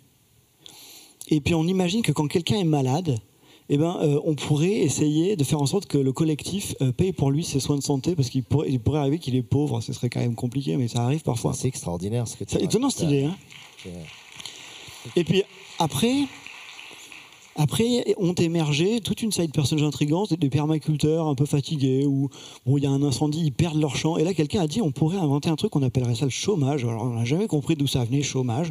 Bon, ben, on a pris. Toit de chaume, peut-être, non? Oui, toit de chaume, je crois que c'est ça. C'est parce que le type avait un toit de chaume à l'origine quand il a eu cette idée. Mais... Et, l'idée, c'est que ben, quand il travaille pas, la collectivité le soutient de manière solidaire. Et puis alors là, l'année dernière, j'ai entendu un truc, mais vraiment, tu vas pas me croire les types appellent ça la retraite. Putain. Truc de fou, quoi. Là, tu m'impressionnes quand même. Hein. Eh ben, écoute, on va, en profiter pour, repasser la main et le flambeau à, à Pablo Capi qui a travaillé justement, il n'est pas encore à la retraite, et il a travaillé euh, sur les premiers cartons, les premières fiches qui viennent de vous, euh, qui viennent de, de, votre travail. Est-ce que tu veux, tu veux faire un premier, euh, premier début de synthèse à la volée de, de ce qui t'a touché, ce qui t'a marqué Une petite, une petite mosaïque, on voit rien du tout, c'est... ouais, non, sur les... Il va falloir deviner. non, c'est bien. Bon, après, on est en 2120. Hein. L'électronique, c'est low-tech. Euh, c'est bon. C'est... En fait, sur la question 1, euh, sur saloper le monde, c'était. Euh, j'ai acheté un poisson rouge. j'ai bien aimé. j'ai mangé du Nutella. j'ai pas suffisamment rencontré mes voisins. Et alors, sur la question 2, il y a plein de belles réponses. Comment euh, Ah non, si, si, sur Saloper le monde, il y a encore Je l'ai consumé dans la frénésie de ma perte de sens. Voilà, magnifique. Euh, sur la question 2, comment euh, j'ai refait du lien, j'ai réparé. Alors il y a le truculent Je suis un serial killer de pollueur. J'ai monté un spectacle musical avec des limaces, scorpions et fourmis. J'ai brûlé l'Amazon. Ah non, un entrepôt d'Amazon. Il a oublié un E. Amazon. il y a une faute. J'ai fait l'amour avec un orc. Un orc. Euh, j'ai refait naître 200 hectares de corail au Costa Rica. J'ai développé la télépathie avec les animaux. Je me suis marié avec un saule et je vis avec lui. Je sabote les grosses entreprises. Et il y a le curieux faire des enfants. Mais ça, je ne sais pas si c'était le 1 ou le 2. J'essaie.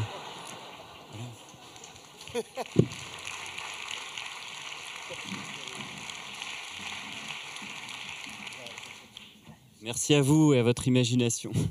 On va continuer parce qu'on a, on une pile. Euh, on va rappeler Héloïse Attis pour un, pour un deuxième slam, pour euh, à nouveau faire respirer et, poétiser ces moments. Héloïse Attis, on, on t'attend, c'est à toi.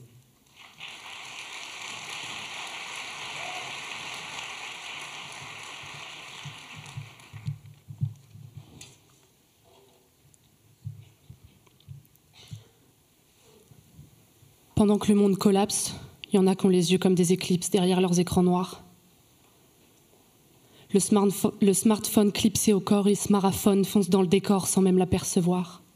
Pendant que le monde s'écroule à la vitesse du doigt qui scrolle, d'autres s'écrient qu'on court au crash sans pouvoir reprendre contrôle. Il y a ceux qui râlent et les réacs, ceux qui comptent comme le GIEC, ceux qui racontent genre élégiaque l'effondrement, tragédie grecque. Tout ce dément au fondement, au fond de nous, ont faim d'aimer, peindre demain sans l'éviter En vérité, pendant que le monde collapse, il y a ceux qui font clap-clap collés sur leur siège de spectacle. Il y a ceux qui blablatent dans un clip conscient, ceux qui croient en la science, ceux qui attendent patients les politiques et leurs ordonnances. Et puis il y a les désordonnés, ceux qui attaquent impuissants les sans éthique 1%. Et puis il y a ceux pour qui, pour pourfendre les pourceaux qui pourrissent nos sols, il faut juste le like pour vote. Il y a aussi les dévots qui vont marcher en Nike pour le climat après un domac coca et il y a l'imbécilité abyssale de ceux qui ont beau écouter ne, captant pas le message. Il y a ceux qui veulent boycotter, ceux qui prient à la messe que Saint Jean ait vu juste. Il y a ceux qui postent la peau point. Au secours, c'est le désastre à la fin d'un film post-apo, puis qui zappent leurs propos. Puis il y a les artistes et les poètes, sans doute la pire espèce, qui se prennent pour des lanceurs d'alerte. 2120. L'heure n'est plus aux rimes, elle est de répondre aux crimes on a tous eu les yeux comme des éclipses, à force de parler d'apocalypse, puis on a retrouvé la souplesse des chats pour échapper au pire. En cent ans, on a eu la génération Greta, la génération qui graille, la génération qui regrette, la génération qui se grille, la génération qui braille, et si on faisait place, maintenant, à la régénération?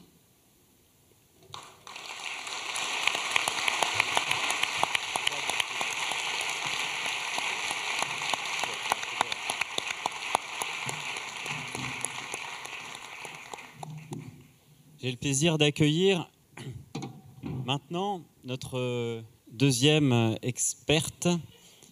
J'appelle Tamandua Jade. Je vous demande de l'applaudir.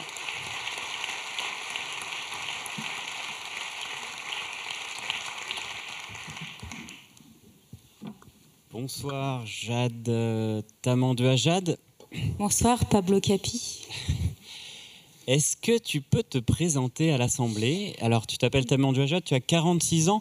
Est-ce que tu as un lien avec la fameuse Jade Lingard de, tu sais, euh, il y a un siècle, elle était à Mediapert, ce média qui a été racheté par, euh, par le média, puis par le petit-fils de Juan Branco après? Pas du tout. Je vois, je vois pas de qui tu veux parler. C'est tout ça est très ah lointain. Les, les médias n'existent plus vraiment aujourd'hui en en 2120, ils ont, ils ont été remplacés. Je suis un peu essoufflée, je suis désolée. En fait, je viens de la nouvelle euh, commune libre de Saint-Denis. Je suis venue en kayak, euh, j'ai descendu la Seine et. Ouais, je comprends. Ouais, c'est quand même un. C'est un parcours qu'on fait souvent, mais voilà, c'est quand même assez physique.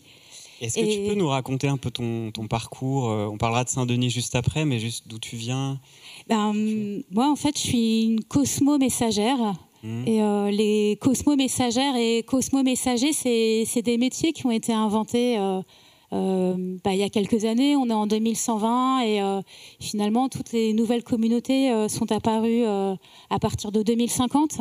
Et en fait, ce qui s'est passé, c'est que au fil du temps, donc là, il faut qu'on parle un peu de nos ancêtres de la fin du 21e siècle, au fur et à mesure qu'ils se sont rassemblés dans des, dans des communautés et des villes et des territoires qui étaient séparés les uns des autres, et eh ben, au fil du temps, en fait, les gens se sont éloignés, se sont, se sont un peu perdus de vue et au, point que même leur, leur langage, en fait, se modifiait et qu'ils euh, avaient de plus en plus de mal à se comprendre. Et donc c'est là que euh, certains et certaines se sont dit, ben, il faut quand même qu'on maintienne un lien parce qu'il faut qu'on continue à comprendre ce qui se passe chez les autres.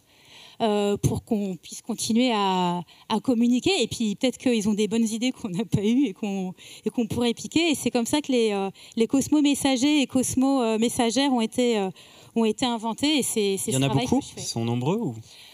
Bah, ils, sont, euh, ils sont assez nombreux de manière très différente parce que évidemment on n'est pas messager et messagère de la même manière en fonction de, de la communauté euh, d'où l'on vient. Euh, moi la mienne est très pacifique et très curieuse et très bienveillante de ce qui se passe à l'extérieur, mais c'est aussi un travail un peu de diplomatie. C'est qu'en 2120, on, on, a besoin de la diplomatie interespèce comme euh, l'expliquait euh, l'invité précédent. Mais en fait, on a aussi encore besoin de diplomatie, peut-être même encore plus qu'avant, de diplomatie intra-espèce et notamment entre humains. Merci. Et ton, ton double prénom, il, vient d'où? Tamandua Jade? Alors, Tamandua, c'est l'animal auquel euh, j'ai choisi de me relier. En fait, dans ma, dans ma commune, on a, on a mis en place un, un, rituel. toute personne qui naît dans cette communauté, à l'âge de 10 ans, doit avoir choisi, en tout cas a la possibilité de choisir, mais tout le monde le fait en fait quasiment, choisir un, animal ou un végétal. Moi j'ai choisi un animal, mais un animal ou un végétal auquel se relier et en fait, euh, c'est un vrai engagement, c'est-à-dire que euh, l'humain qui fait ce choix-là s'engage à, euh, tout faire dans, dans sa vie pour prendre soin de cet autre être. Et, moi, j'ai choisi cet animal, le, le, parce qu'il il appartient à, la famille, comme on pourrait dire, des, tamanoirs, qui sont des fourmiliers, et qui sont des animaux qui vivent en forêt et euh, une, de, leurs particularités, c'est qu'ils sont à la fois terrestres, donc ils sont à la fois dans l'humus, euh, euh, ils, rentrent dans la terre, et à la fois ils montent dans les arbres. Donc ils ont cette circulation forestière qui, moi, me paraît très belle parce que je suis encore un être urbain. Et donc euh, la forêt est très loin de moi et, j'ai besoin d'entretenir comme ça un, rapport euh, personnel avec, euh, avec d'autres formes de vie. Et, c'est aussi une manière très concrète de me rappeler tous les jours dans ma vie urbaine de 2120 tout ce qu'il faut que je fasse et tout ce qu'il ne faut pas que je fasse pour protéger la forêt donc euh, sur l'usage du bois, euh, sur euh, ce que je mange, faire attention par exemple. Alors je suis végétarienne comme on est tous végétariens en fait dans notre communauté depuis, des décennies, mais, de faire attention même au, type de, de végétaux qu'on fait pousser qui ne causent pas de déforestation. Et en fait, donc c'est à la fois un lien poétique, d'imaginaire, et c'est aussi un lien très concret et très politique. Donc dans votre communauté, euh, vous hybridez avec des, prénoms d'animaux qui existent encore. Moi, c'est plutôt des espèces disparues dans notre communauté. Ok. parce qu'on est très combatif. Ok, ok. Et donc, euh, à propos de combativité, donc tu vis dans la commune libre de Saint-Denis, et c'est, euh, si mes souvenirs sont bons, le premier lieu d'interdiction de la propriété privée, non? C'était quoi en 2040-50 bah, en fait, c'est au tout début de, c'est au tout début de, de l'histoire de notre commune qu'on s'est rendu compte que en fait, une des mesures à prendre en l'urgence, c'était euh, l'abolition de la propriété privée. Et comment ça s'est passé en vrai, là, au quotidien ça, ça, fait quoi? Et c'était aussi l'interdiction de l'héritage. Ah ouais, carrément c'est que euh, en fait euh, ce qui préoccupait beaucoup alors je dis nous mais en fait moi je suis la descendante en fait des, des, personnes qui ont créé cette, euh, cette commune. Mais c'est vrai que c'est une histoire qui, est chère à, notre cœur. En fait les niveaux d'inégalité de, de, richesse étaient devenus tellement énormes qu'on n'avait plus aucun moyen de redistribuer. C'est à dire que plus rien fonctionnait et puis les, les, riches étaient de plus en plus riches et de plus en plus puissants. Et il n'y avait jamais moyen en fait de rattraper un petit peu de leur richesse pour le, le donner aux autres. Et donc en fait, au bout d'un moment, euh, il y a eu une sorte de, point d'accord quoi, qui, euh, qui, est apparu entre, les habitantes et les habitants de cette commune. Et, euh, la décision a été prise d'abolir de, la, propriété privée. Alors, évidemment, sur le moment, ça a été quand même un gros choc. Parce que bon, bah, ça faisait quand même fort longtemps que que ses ancêtres euh, vivaient de cette manière. Euh, et, si bien que ça s'est passé en fait euh, petit à petit. En fait, si tu regardes un peu, c'est intéressant l'histoire de cette abolition de, la propriété privée. C'est que dire qu'il n'y a pas eu de révolution d'un coup. C'était. Il n'y a pas eu une révolution d'un coup en fait par rapport à, des histoires qui se racontaient un peu avant au XXe siècle, au début du XXIe siècle.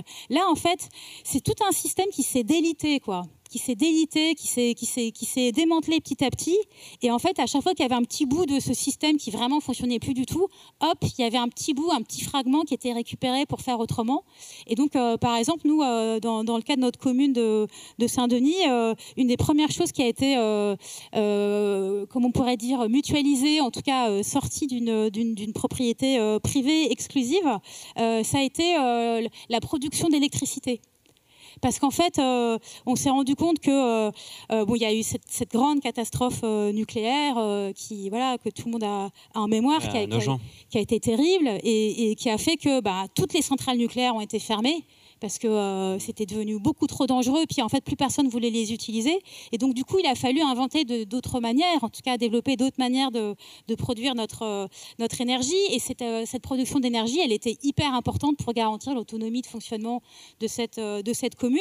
Et donc, eh ben, au bout de plusieurs mois de discussions, d'assemblées générales, de réunions, de manifs et tout ça, en fait, est arrivée l'idée que finalement, il fallait gérer ça collectivement Et, mais alors comment faire? Parce que évidemment, tout le monde ne peut pas décider tout le temps, bah, tiens, il faut produire ça comme électricité, moi j'en ai besoin pour faire ça, puisqu'évidemment la consommation est contrainte. on ne peut pas consommer comme il faisait avant, c'est fou quand tu regardes en 2020 il y a 100 ans, quand tu regardes toutes les consommations complètement folles d'électricité, euh, euh, les panneaux publicitaires lumineux partout. Euh. donc ça, évidemment, c'est complètement fini aujourd'hui. Mais donc, il fallait trouver un système. Et donc, nos ancêtres, ils ont trouvé un truc assez, assez malin qu'ils ont appelé l'assemblée des usages, où régulièrement, des personnes qui suivent ça euh, euh, davantage que d'autres. Donc on a, on a quand même accepté, euh, ils ont, nos ancêtres ont quand même accepté l'idée qu'il y ait des formes de spécialisation, de compétences, quoi, de respect des compétences techniques, qui se réunissent pour eh ben, évaluer qu'est-ce qu'on produit, qu'est-ce qu'on consomme cette fois-ci.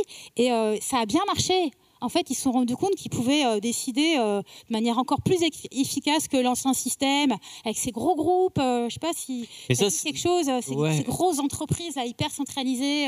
Mais l'assemblée des usages, c'est quelque chose d'assez peu développé. Est-ce que quelqu'un connaît ici, dans vos communes, vous avez Enfin, moi, je sais que chez nous, on l'a pas, donc c'est intéressant que tu enfin, en parles. Mais et vous prenez vos décisions euh, comment Du coup, il y a. Eh ben alors, du coup, ça aussi, euh, ça a fait l'objet d'énormément de, réunions pendant des mois. Les gens se sont rassemblés et réunis, ont discuté de savoir comment décider. Donc, ça a été très long, ça a été conflictuel. Et, euh, et en fait, ce qui a été le système auquel on est arrivé, c'est que il fallait pas complètement interdire le vote. Le vote n'est pas complètement interdit, mais c'est en dernier ressort. Et tout est fait pour que, avant ça, dans la réunion, lors de la discussion, toutes les demandes, déjà les besoins, soient formulés. Et on s'est rendu compte que le fait de formuler un besoin eh ben, ça permettait souvent de les revoir un peu à la baisse, mm. que le fait de l'expliquer oralement devant les autres, euh, ben, ça, ça, a encouragé à, à y réfléchir et à, et à, voir ça un peu, euh, peut-être moins, de manière moins euh, grandiloquente que ce qu'on commençait à, à, penser en son fort intérieur. Donc les gens expriment leurs besoins et, et, et, et en face, eh ben, les personnes qui sont, qui sont aux manettes quoi, à ce moment-là de, de la production d'électricité, euh, et ben, euh, commence à dire, ben voilà, nous, les possibilités qu'on a pour cette semaine. Et après, il y a une discussion qui se passe sur euh, ben, qu'est-ce qui paraît le plus important.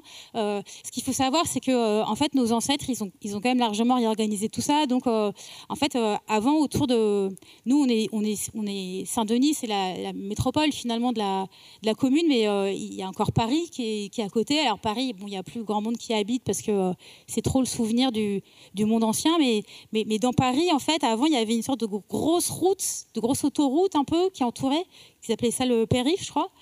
Et euh, en fait, euh, ça a été remplacé par euh, des, des, éoliennes qui produisent de l'électricité, des promenades, mais aussi des puits de géothermie. Parce qu'en fait, ce qui est fou, c'est que tous ces Parisiens et ces gens de la région parisienne, ils avaient une énergie renouvelable à leurs pieds pendant toutes ces années, mais qu'ils n'avaient jamais utilisée. Donc tout ça a été, a été ressorti et, euh, et, accompagner en fait euh, ce que vous commenciez à discuter tout à l'heure, c'est-à-dire euh, vraiment la la transformation des, anciens équipements, euh, c'est-à-dire que euh, bah, les, anciens aéroports, euh, parcs des expositions, les zones commerciales qui ont été démontées, qui ont été remplacées par des activités vivrières, et, tout ça à chaque fois dans une vision de, de, discussion, de un peu ce qui avait commencé à, été, à être discuté au début du 21e siècle autour de l'idée des biorégions en fait, c'est une idée qui s'est plutôt, euh, plutôt imposée et, euh, qui, euh, qui est provenue bah, de cette longue, longue évolution et aussi de, de, ce choc terrible qui a été ce gros accident nucléaire de 2045.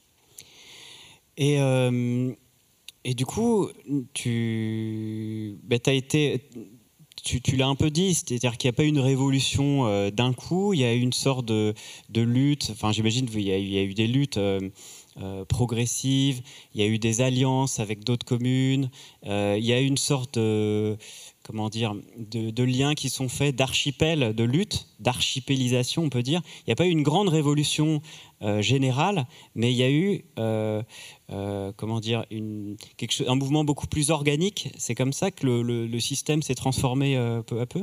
En fait, nos ancêtres se sont vraiment pris euh, dans la face leur échec à agir face au dérèglement climatique.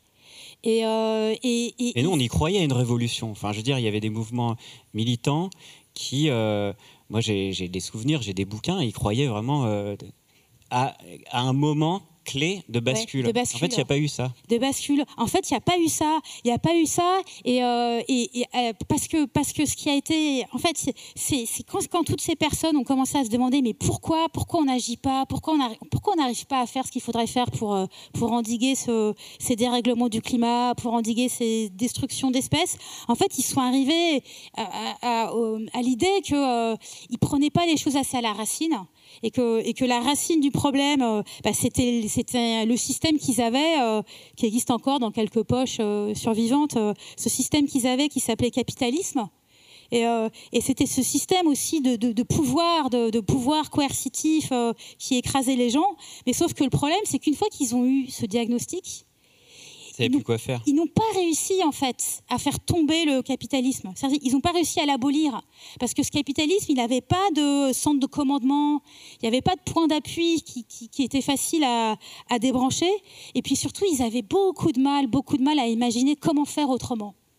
Et donc ça, ça a fait que, euh, en fait, au bout d'un moment, euh, les gens ont commencé à se séparer un peu en, en régions autonomes les unes des autres, euh, et, et que bah, finalement les gens se sont un peu regroupés. Alors, alors c'est fou, hein, parce que quand on voit ça, nous, depuis notre monde de 2120, on a l'habitude d'avoir comme ça un monde un peu en tache de léopard, quoi, avec des, des- des zones très différentes les unes des autres. Mais à l'époque, ils avaient encore un truc qui s'appelait des pays, des Et nations. on n'imagine pas un monde homogène comme ça. C'était comme ça, beaucoup plus, l'échelle était beaucoup plus grande que nous, et, euh, et puis ils essayaient tous, de tous tenir ensemble. Quoi. Et là, en fait, euh, ça a plus du tout fonctionné. Et donc, euh, ben, les nostalgiques du capitalisme et du patriarcat, ils, ils ont commencé à se rassembler dans des énormes villes connectées, sécuritaires. dont finalement, le premier modèle avait été la Google City à Toronto. Hmm. Donc c'était des villes privatisées, tout était marchand, euh, il y avait un très fort contrôle social. Ben, en même temps, les gens se disaient écologistes. En fait, c'est assez marrant quand tu regardes ça maintenant, mais euh, C'est fou. bah, c'est fou, ouais. Ils plantaient des forêts, euh, euh, ils cultivaient des légumes sur les, sur les, sur les toits des tours. mais aujourd'hui, nous, depuis la commune libre de Saint-Denis, c'est, même, même pour moi, Cosmo Messagère, c'est difficile de complètement comprendre, en fait. Comment ces gens-là pensent encore aujourd'hui parce que c'est difficile de rentrer en fait dans ces endroits il faut des laissés passer officiels euh, à durée limitée il faut montrer pas de blanche et c'est Tu très as réussi difficile. à accéder à ces zones euh Ouais, moi j'ai- réussi, euh, et, euh, mais les gens sont très méfiants. Ils sont très méfiants. Ils ont, ils ont, ils ont, ils ont développé un esprit de, de, de, de, de- de- de protection. Ils sont propriétaires complètement au point qu'ils veulent même pas partager leurs idées. Et euh, Et en, en allant, euh, je sais que tu as fait un tour du monde, mais est-ce que tu as visité des enclaves, euh, tu sais, les mouvements survivalistes Enfin, alors les post-survivalistes, parce que bon, ça, a beaucoup muté, mais C'est ça. En fait, c'est le truc le plus ouf, peut-être qui existe aujourd'hui.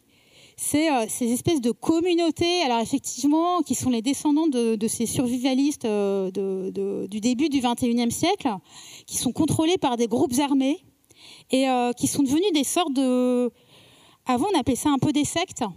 C'est-à-dire, c'est des groupes euh, qui sont placés sous la direction de personnages euh, autocrates, tyranniques. Alors nous, on a beaucoup de mal à comprendre en fait euh, pourquoi ils obéissent à une personne. Et tu veux dire qu'il y en a encore? Parce Ouais, que tu ouais, sais, il y a eu une vague là en 2040-45.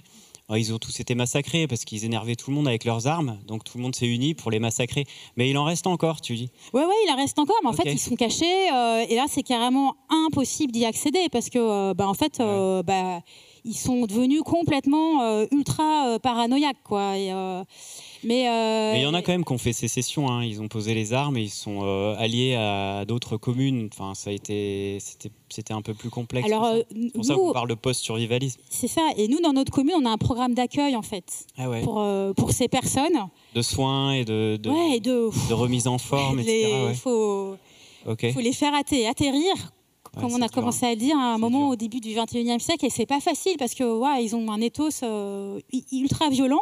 Mais pour nous, c'est très important d'avoir une politique d'hospitalité euh, Ah ouais, la plus ouverte possible. Mais, mais c'est vrai que là, là, la cohabitation n'est pas toujours simple. hein. Et alors, en parlant de cohabitation, euh, parce qu'il nous reste euh, un peu de temps, est-ce que quel a été le rôle des femmes dans, enfin, dans ce mouvement d'émergence d'autres politiques, euh, en particulier parce que tu reviens de voyage euh, dans le bassin méditerranéen. Peut-être tu peux nous parler un peu de la révolution de Constantinople aussi, bah, la et le rôle des femmes surtout. Tout à fait, la révolution de Constantinople, donc dans ce bassin méditerranéen, autour de la, ce qu'on appelait avant la Grèce, euh, la Turquie. et ben là, ce qu'on peut dire, pour résumer, c'est que dans, dans toute l'effervescence qui a suivi le, le lent délitement du, du monde d'avant, en fait, partout, des femmes se sont réunies pour fonder des sociétés matriarcales. Et, euh, en fait, ce qui est fou, c'est que euh, ces sociétés matriarcales, elles avaient toujours existé, même dans le monde d'avant, mais elles étaient devenues, euh, elles étaient complètement invisibilisées en fait par les idéologies patriarcales et capitalistes. Et, et en fait, ces sociétés matriarcales, contrairement à ce que certains faisaient croire aux idées qui étaient véhiculées autrefois, il y a fort longtemps, ne sont pas du tout des symétriques inversées du patriarcat c'est pas des sociétés où des femmes commandent aux hommes euh, qui seraient asservis aux femmes. Euh, en fait, c'est des sociétés où les pratiques du pouvoir sont euh, horizontales et partagées. C'est-à-dire qu'en fait, c'est des sociétés qui abolissent le pouvoir coercitif. Et donc ça, en fait, mécaniquement, ça fait que bah, le tropisme viriliste du chef disparaît parce que tout simplement, il sert plus à rien. Ça, ça existe vraiment T'en as vu? Ouais, ouais, ouais. Et ça, ça existe. Alors, ce qui est vachement intéressant, c'est que euh, c'est très lié euh, aux activités agricoles. Il y a tout, des, tout un système de, euh, d'usage, en fait, partagé des terres. Et justement, c'est encore un autre système par rapport à nous. C'est-à-dire que ce n'est pas des propriétés collectives, c'est le droit d'usage, en fait, qui l'emporte sur la propriété même la propriété euh, euh, collective, et que euh, dans, ces, dans ces sociétés, les rituels sont très importants. Et, ces rituels, d'ailleurs, on peut dire, si on regarde hein, rétrospectivement, ils ont joué un rôle fondamental dans la période de délitement du monde, parce qu'ils ont permis de réouvrir, en fait, les imaginaires de plein de gens, et notamment euh, quelque chose que, euh, pas, dont on ne se souvient pas forcément en 2120, c'est que, euh, que même si quand même globalement on a l'impression de, à, plein d'égards, en tout cas pour certains, de mieux s'en sortir qu'avant, que ce système qui s'effondrait, quand même ça a été dur il y a eu tout un moment où c'était dur, où les gens étaient tristes, déprimés, euh, désespérés. Euh. il y a eu toute une vague de, dépression. Euh, les personnes étaient très découragées. Et les historiennes et historiens, ils se souviennent que en Grèce, en fait, au début du 21e siècle, il y avait, il y avait beaucoup de gens comme ça. Beaucoup de gens étaient partis du pays. Et ils expliquaient que ce, qui, ce qui était difficile, c'est que pour vraiment construire des alternatives, il faut croire au futur. Et, ils n'y euh, croyaient plus. Et eux, ils n'y croyaient plus parce que c'était trop long, trop dur, il y avait trop de pertes, euh, trop pas assez d'argent, euh, trop de concurrence entre les personnes, et que finalement, comment ils ont fait quoi pour s'en sortir? Bah, Il y a eu ces rituels, il y a eu du temps accordé aux soins des autres, l'apprentissage de la patience, et il y a eu aussi un moment, une sorte de déclic où tous ces, tous ces humains, ils ont compris qu'en fait, il fallait se relier se relier aux non-humains, enfin ce qu'on appelait à l'époque les, non-humains. Maintenant, ça, nous paraît un peu barbare, quoi, comme expression, mais, mais euh, se relier avec euh, les autres espèces, les animaux, les végétaux, se reconnecter au cycle des saisons, euh, se réconcilier avec la mer, avec, avec les forêts, et, tout ça, ça a été des expériences fondatrices qui leur ont, qui leur ont permis de d'évoluer, d'évoluer et de petit à petit retrouver un peu de, de désir d'autre chose. C'est ça qui leur a fait du bien et permis de, euh, une résurgence. Et donc, toi, tu voyages, tu continues à voyager partout dans le monde et à ensemencer euh, ta commune de Saint-Denis de toutes ces expériences, à renouveler un peu euh, tout ça. Mais c'est pas facile, hein, parce que comme on a, on plus d'hydrocarbures, donc il faut se déplacer la plupart du temps. Long, hein. Bah, à pied, en kayak, en vélo. Euh... Mais tu sais que la mondialisation, elle a commencé avant le, le charbon. Hein. Bah oui, Christophe Colomb et Marco Polo, c'était la voile, c'était. Donc ça prend du temps. Ça prend du temps. Merci euh, d'avoir euh, partagé avec nous. Bah, merci Pablo. Ton expérience.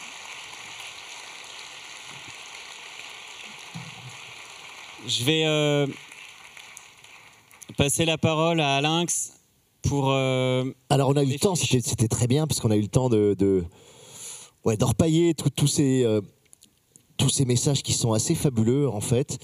Donc je vais commencer par, par l'horreur, euh, par le négatif, par ce qui, a, ce qui a salopé le monde. Alors il y a un premier thème qui sort pas mal, c'est les voyages. Donc avoir continué à prendre l'avion, prendre trop souvent l'avion, plus puissant quand même, parce que ça c'est un peu petit bras, euh, c'est l'aller-retour sur Mars. Avec les technos de, Singapour, c'était un peu superflu, nous dit euh, cette personne. Euh, Il y en a un autre qui a, ma pire action, c'est d'avoir mis mon chat sur orbite dans un satellite qui en plus a été démantelé un an plus tard. Donc c'est vrai que c'était relativement inutile. Il y a un petit côté sur, euh, surhygiénique. Alors là, je prends deux douches par jour, dont une de 15 minutes quand même.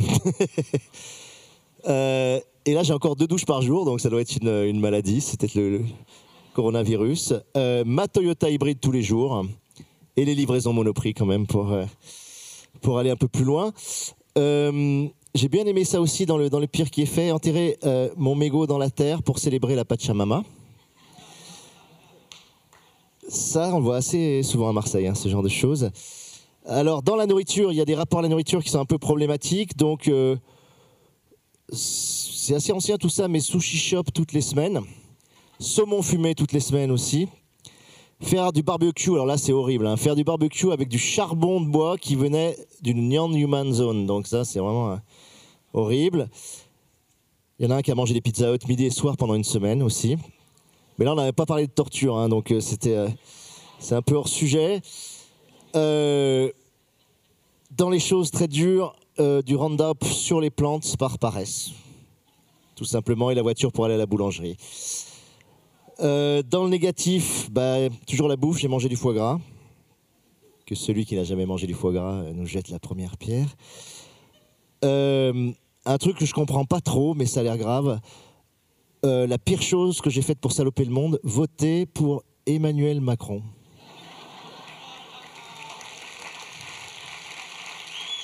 Je connais pas ce type, je sais pas ce que c'est.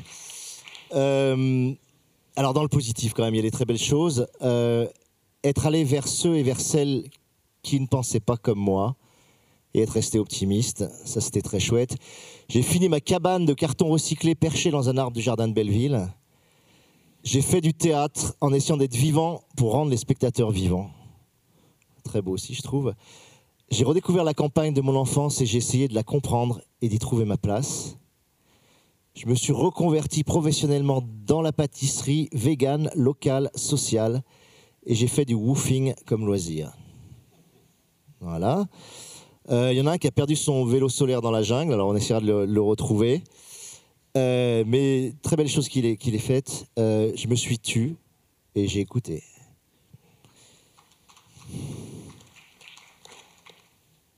Alors, ma plus belle façon de réparer le monde, c'est quand j'ai décidé de ne plus porter de vêtements et de vivre nu et que j'ai entraîné avec moi toute ma communauté. Ils ne devaient pas être à Paris, eux. ils étaient-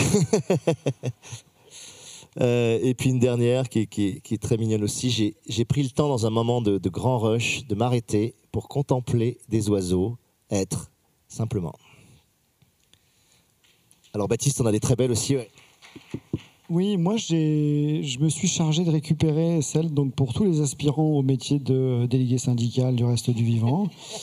Et, euh, et- donc aussi tous ceux qui postulent euh, pour euh, diplomate interespèces. Donc j'ai quelqu'un qui propose pour réparer le monde traducteur de champignons. Et donc je lui souhaite bon courage.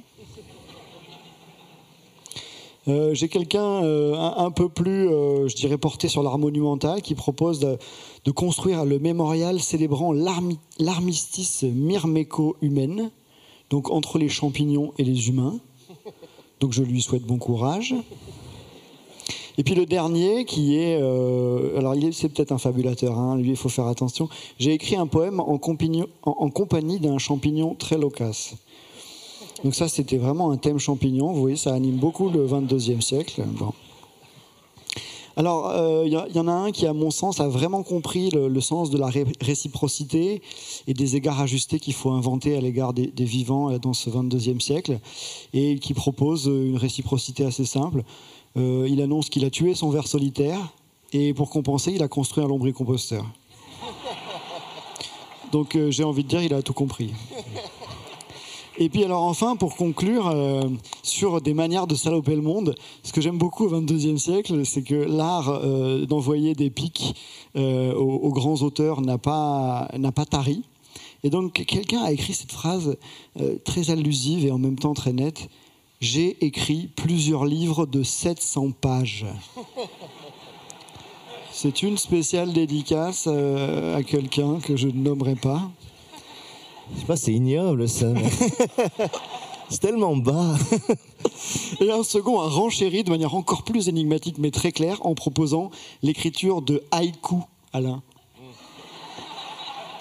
Merci. Et puis, euh, moi, j'en ai une belle aussi. Penser l'altérité et redonner une nouvelle dimension au souffle de la vie, quelle que soit sa forme. Et, euh, et je me suis aussi chargée de récupérer ceux qui ont décidé de s'hybrider. Donc, euh, il y a ceux qui, pour réparer le monde, ont accepté de s'accoupler avec des baleines. Euh, Quelqu'un s'est accouplé avec un non-humain et a appelé son fils Minotaure. Quelqu'un carrément est devenu une loutre. Ça, c'est très fort, ouais. Et, donc une dernière plutôt poétique. J'ai pris racine dans le jardin, un couple de mésanges niche sur mon épaule, c'est cool. Voilà, longue vie euh, aux hybridés.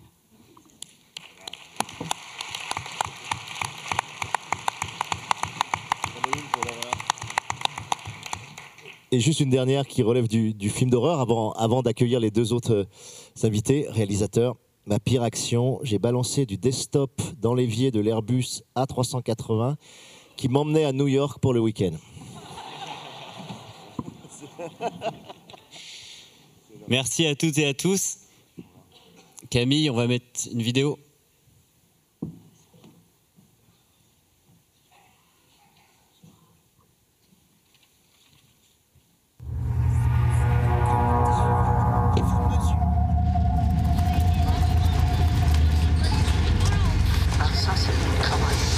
Euh, 64 euros et 54 centimes, monsieur, s'il vous plaît. Tu payes par carte? Euh, ouais, bien sûr, allez-y. Bah, Je pensais pas que ça pouvait arriver dans le supermarché là.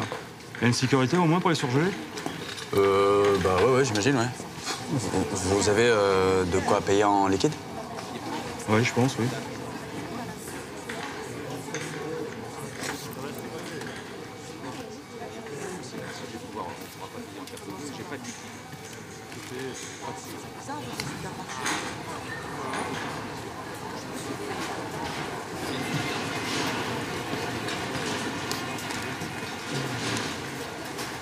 C'est bon Ah bon, bah c'est reparti. Alors attendez. Hop. Euh, en carte à moi, dit. Oui. Allez-y, normalement, vous pouvez faire votre code là.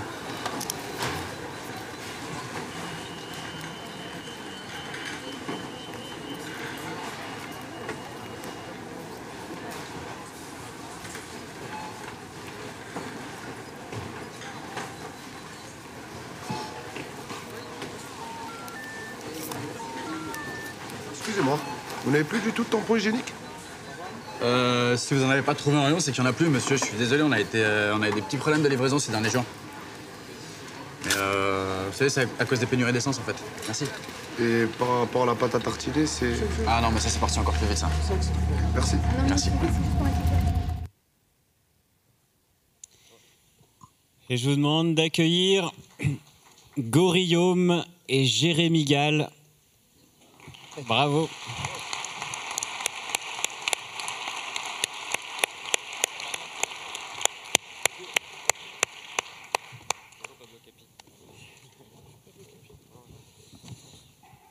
Salut à vous deux.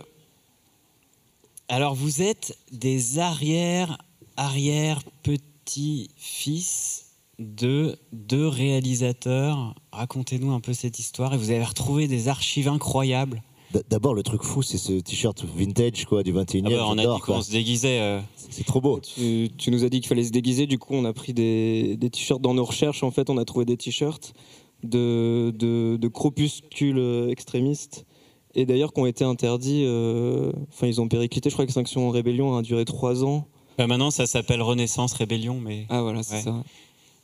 Et, et- et toi, c'est quoi? C'est L214. C'est un groupe euh, extrémiste qui militait pour les animaux parce qu'ils mangeaient tous de la viande apparemment en 2020. Ah ouais? Tous, tous, tous. Ouais, je connaissais pas.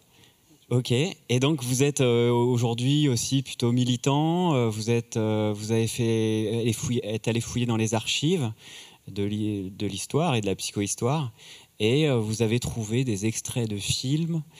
Euh, on a vu le premier extrait, là, on va en voir plusieurs. Et, donc c'était vos ancêtres. Racontez-nous un petit peu ce- cette histoire.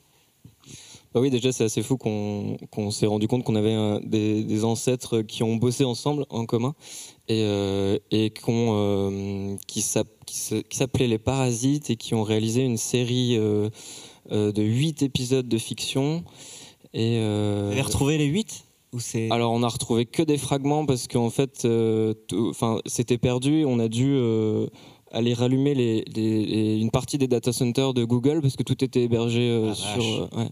et, euh, et le problème, c'est que ça demande énormément d'énergie, donc on n'a pu que retrouver des petits fragments euh, par-ci par-là. On va Donc, remercier euh, la, technique ce soir. D'ailleurs, un merci, un grand merci, Merci, pour avoir ouais. passé ces films. C'est assez exceptionnel comme document. Tu veux, Jérémy, enfin Jérémy Gall s'est bien enseigné sur leur histoire. Il va peut-être vous raconter. Ouais, en gros, on a découvert que du coup, on avait des ancêtres en commun. Nous, ce qu'on fait d'habitude, on s'appelle, enfin, on fait partie d'un groupe de prodonos. On est projectionnistes documentaristes nomades. En gros, on récupère des, des documents, surtout des documentaires, et on fait, on va de communauté en communauté, ville en village, et on diffuse ça aux gens. Et, euh, et c'est notre but, c'est de provoquer le débat simplement, en fait, de pouvoir faire des discussions après autour de ça. Et, euh, et pour la petite histoire, en fait, ce qu'on a découvert avec euh, le groupe des Parasites, je vous raconte un peu leur vie après, mais ils ont sorti l'effondrement. Ça a plutôt bien marché, c'était cool. C'était ça, hein, le premier Ouais, épisode. ça. Ouais. Et après, euh, très vite après, ils ont sorti un long métrage appelé Résistance. Hmm. Ça n'a pas du tout marché. C'est dommage. C'était très violent, très gratuit, très grossier, euh, très manichéen. Euh, donc voilà. Tu dis la suite? Non, bah oui, en gros, ils ont, euh, ils ont tenté du coup de, de, de prendre un virage assez radical dans leurs propos. Et, et comme il y avait de la censure à l'époque et tout, ils ont dû se reporter sur des plateformes un peu alternatives. à l'époque, il ils essayaient de lutter contre les monopoles de la diffusion en ligne gratuite. Et du coup, ils diffusaient sur une plateforme qui s'appelait PeerTube. Et, euh, et du coup, ils étaient financés par des gens sur Internet. Et, hum, mais pareil, en fait, c'était regardé par personne, donc c'était un peu, euh, un peu dommage. Et ils ont été condamnés par la police euh, de retirer. En fait, en 2025, il y a eu une loi qui est passée qui pouvait, la police pouvait censurer des contenus sans jugement. Et du coup, bah, ils ont été, ils devaient retirer en moins d'une heure. Ils n'ont pas, ils ont pas eu le temps de retirer, donc ils ont été pas emprisonnés, hein, mais ils ont une, une belle amende. Bon, bref, ils ont été condamnés, quoi. Et du coup, ils ont mis leur création en torrent, mais du coup, il y avait encore moins de gens que pour les regarder, c'est dommage. Et, euh, voilà. Et après, euh, après, tu connais mieux la suite, Jérémy. Après, en, gros, ce qu'on a découvert, merci euh, Gorillaume. Et après, ce qu'on a découvert, c'est que ça a été une période très difficile pour eux, en fait, dans leur vie perso, leur vie pro. Du coup, ils ont commencé à. Ils ont, ils ont arrêté les parasites, ils se sont appelés les Krusty Crocs. Et euh, ils ont commencé à faire beaucoup de comédies, ça a très bien marché. Ils ont eu beaucoup d'argent et pendant des années, ils ont fait ça. Beaucoup de comédies sans fond, vraiment rien. Ça a très bien marché dans le cinéma français. Et ils ont racheté des, ils ont racheté des grosses boîtes de prod et ils ont monté un empire audiovisuel. Ils ont racheté Netflix à l'époque, non? Oui, ils avaient racheté. Netflix, ouais. Ouais. Ouais. Ouais, c'était un beau euh, succès. On pense même qu'ils ont commencé à voter à droite vers 50 ans.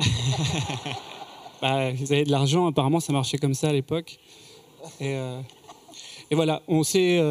Euh, toi, tu connais bien cette partie, Gorillaume. Non, oui, on sait qu'il y a- un- des trois qui aurait continué un peu en souterrain une, une vie militante et euh, qui, à travers un- un- une association, un collectif s'appelait l'Atelier 7, a- a- ils ont essayé de former des jeunes aux médias alternatifs et du coup euh, à leur apprendre à faire de la low-tech, à faire de la radio, etc. On leur doit beaucoup aujourd'hui. hein. Exactement. C'est grâce à eux, Atelier 7. Et, euh, et, et voilà. Et, et quoi? Et donc ça, ce- cette série là, euh, de, on va on va revoir un autre extrait là dans, dans quelques secondes, mais cette série, ça parle de euh, l'effondrement. Alors à l'époque, ils avaient euh, très peur d'un effondrement. Vous nous raconterez après après ce deuxième extrait, Camille.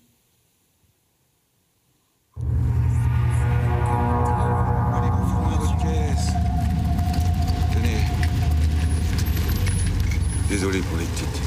Excusez-moi, est-ce qu'il vous reste de l'essence De l'essence Du diesel. Du diesel, non. De l'essence, oui. Si vous en voulez, vous faites la file. Allez, bougez, monsieur. Des bidons Vous avez des bidons Non, on n'a pas de bidons. On rationne, on sert à la pompe.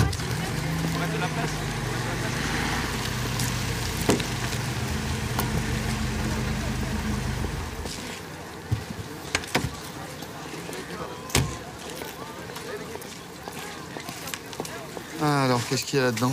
Tu vois Il y en a neuf comme ça. Trois paquets de lentilles et du chocolat. Ok, ok, ok. Ben, un menu 5 litres. 5 litres Ouais. Mais il y a au moins 40 euros là-dedans. Ah, si vous voulez retourner à Paris faire le plein. Il y a un stop, hein. Ouais, remarque, dans ce sens-là, je suis pas sûr qu'il y ait grand monde, hein. Regardez. Bon, prenez ou vous tirez. C'est dégueulasse. Merci. Prenez, madame, on est obligé de rationner pour que tout le monde puisse en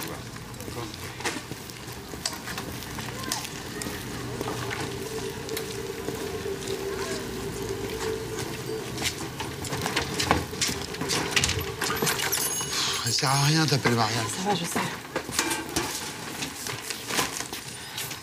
Mon fils Non, c'est bon, on peut y aller là. Non, regarde toutes les provisions qu'on se fait. On ferait mieux de partir avant que les cuves soient vides. Oui, bah on reste en a. Ça va dégénérer, Christophe. Et puis, de toute façon, il n'y a plus de place dans le camion, il est rempli à bord. là. Eh ben, on mettra tout dans la saxo. Qu'est-ce qu'il y a? Il n'y a plus de sac. Il n'y a plus de sac. Oui, attends. Il n'y a plus de sac. Regarde, mon grand. Il n'y a plus de sac. Oui, je vais te trouver des sacs. Mais regarde ce que je te fais. Des sacs, du chocolat. Merci.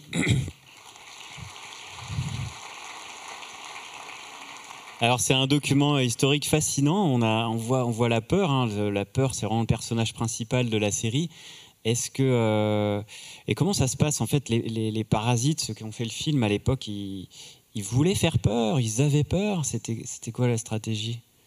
Euh, oui, je crois que dans nos recherches, en tout cas, on a, on a trouvé qu'ils ils avaient envie de provoquer euh, un débat autour de ça. Et du coup, euh, je pense que oui, ils avaient peur, mais ils étaient aussi eux-mêmes dans le déni. Et, euh, et comment, sur la peur, c'était. Enfin, on a retrouvé une interview d'ailleurs de, eux dans, dans Yggdrasil, c'est ça? Où, où clairement leur intention c'était de faire ouais de faire peur il y avait à l'époque euh, une vraie un vrai questionnement entre euh, est-ce qu'il faut euh, faire peur est-ce qu'il faut faire des constats est-ce qu'il faut donner des solutions aux gens etc il y avait toute une réflexion sur comment faire bouger les gens euh, et, et bon ils ont peut-être choisi la, mau- la mauvaise option Et- Mais c'est fou qu'ils aient peur de ça parce que ça c'est c'est quand même aujourd'hui c'est quand même euh, enfin c'est très banal quoi. Bah, on l'a on l'a vécu, je sais pas combien de fois, je Ah crois, ouais. dans, dans le, dans le 21e. Donc c'est vrai que c'est assez marrant de, de peur. voir ça.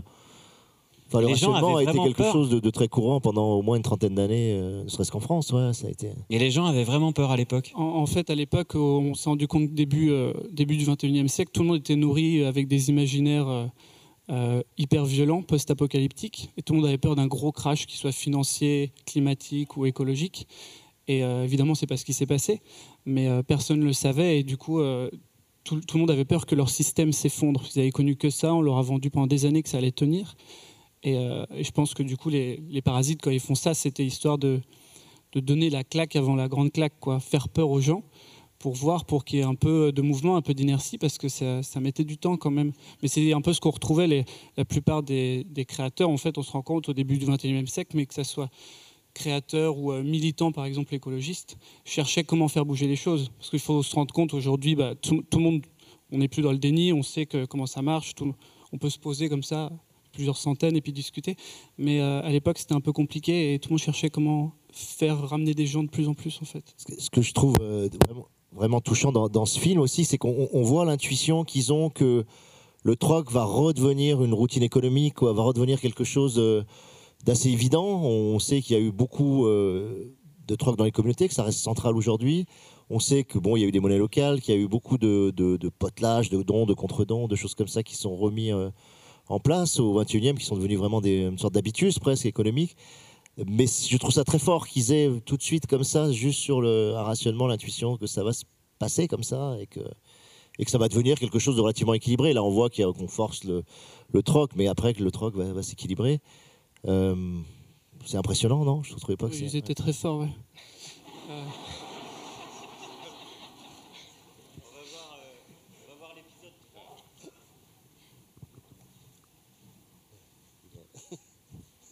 faut lancer l'épisode 3, qui est enregistré sur la Biopuce euh, numéro.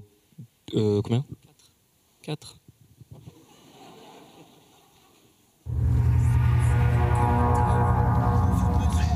T'as pensé à boire? Faut boire, hein, parce que là il fait chaud. Bah, je sais pas, j'ai j'ai pas fait attention. Bah, qu'est-ce qui se passe? Je vais pas pouvoir faire à manger. On n'a plus de provisions. Plus rien? On nous a tout volé.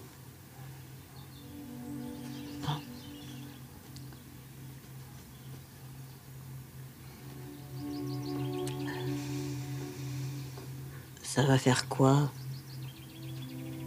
Ça va faire mal? Non, tu. euh, Tu vas juste t'endormir. Tu sais, je peux le faire moi-même. Je suis désolé, j'ai pas réussi à m'occuper de vous jusqu'au bout. Bah, bien sûr que t'as réussi. Ce que t'as fait, bah, personne d'autre le fait. J'aurais dû anticiper, j'aurais dû cacher les provisions. Mais toi, t'es jeune. Nous, on a fait notre temps. Tu t'y es pour rien. Tout s'arrête un jour.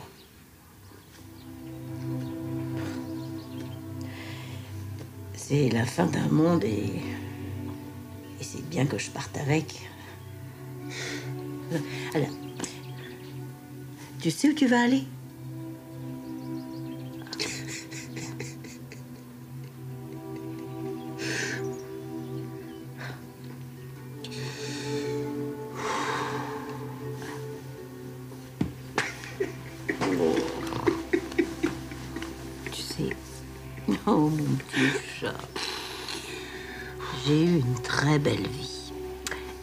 Pas peur de mourir.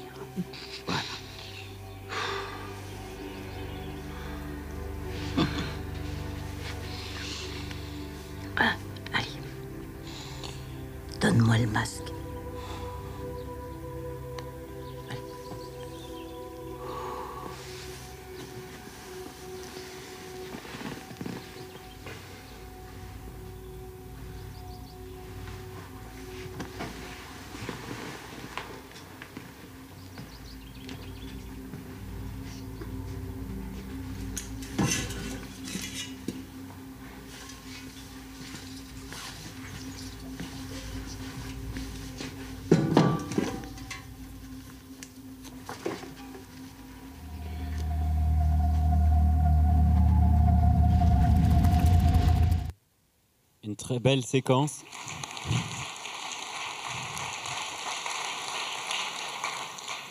Une très belle séquence qui annonce le, délitement, la dégradation euh, des services publics, avec ce- cet infirmier là qui, doit partir, qui sait plus quoi faire, qui et finalement qui euh, bah, laisse tomber. Il y a un grand lâcher prise.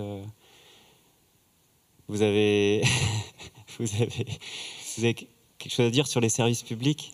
Euh, Jérémy a des choses à dire sur les services publics.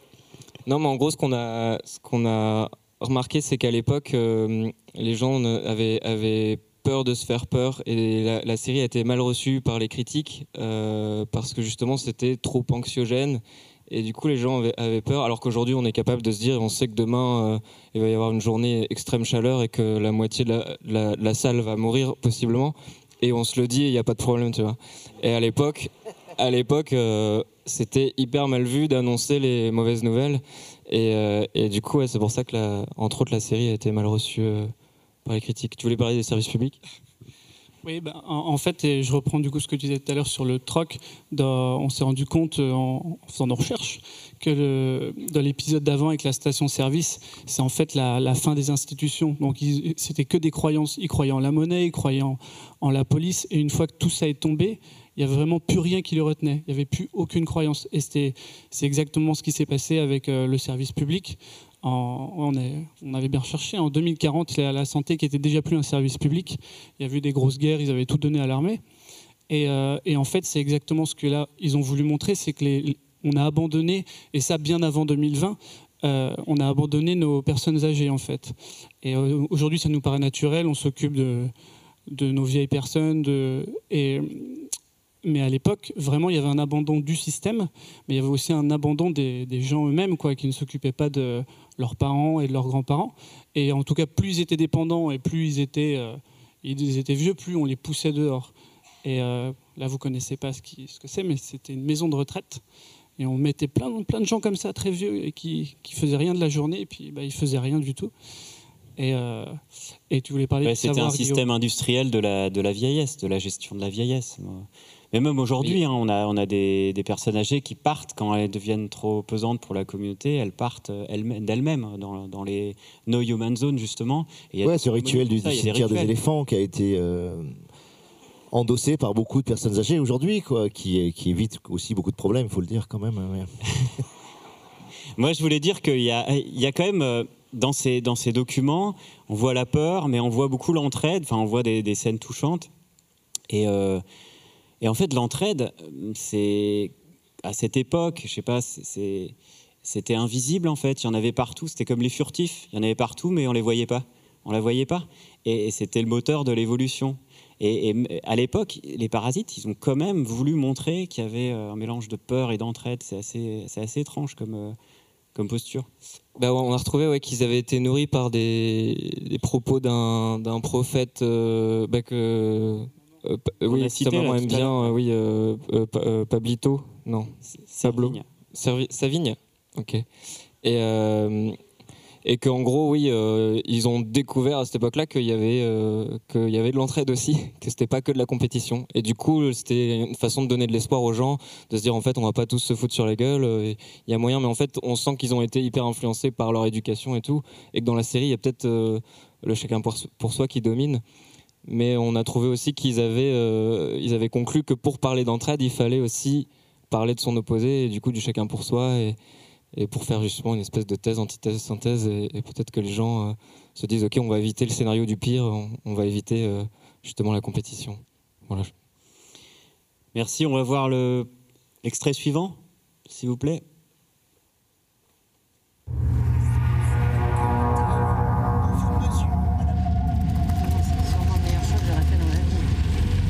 Et t'en as jamais eu envie Non. Eh bien, il vous reste pas un petit peu d'eau pour Roman Oh putain, merde, je suis désolée, je viens juste de la finir. Mais bon, on, on arrive là, non? Et de la vodka si tu veux, Roman. Ok, merci. Ça va mieux? Non, non, pas trop, elle a toujours la diarrhée là. Oh mince. Oh, t'inquiète pas, Bichette. Ils ont des médicaments pour te soigner ici. Hein? Je sais pas comment vous remercier, toi et Mathieu. Sans vous, je sais pas ce qu'on On y est, on y est. C'est sur toi qu'il faut C'est bon, on est arrivé. Allez.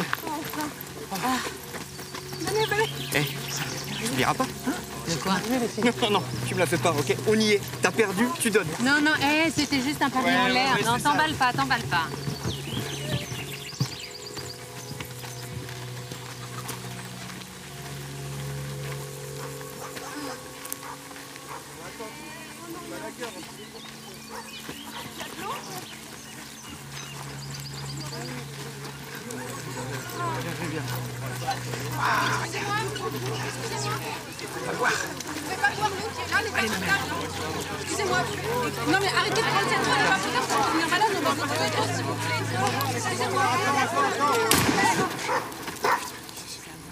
Écoutez-moi bien.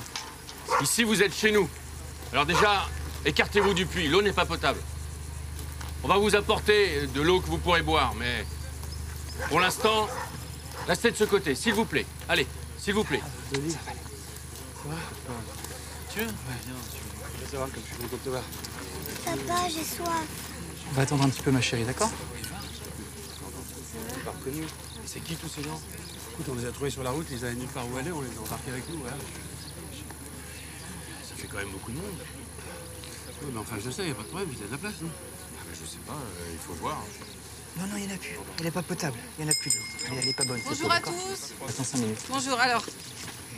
Euh, je me présente, je m'appelle Sarah. Voilà. Alors, comme euh, vous êtes un peu nombreux, on va devoir, nous, se réunir pour décider de la marche à suivre. Voilà. Donc, est-ce que, est que, Isabelle, est-ce que tu peux te mettre à la grande table, s'il te plaît, et voir ce qu'ils Bon, ont en Nico, provision? Est-ce que tout le monde peut aller voir Isabelle, s'il vous plaît? On va voir ce que vous avez en provision. Bertrand, tu peux les deux, s'il te plaît? C'est très étrange.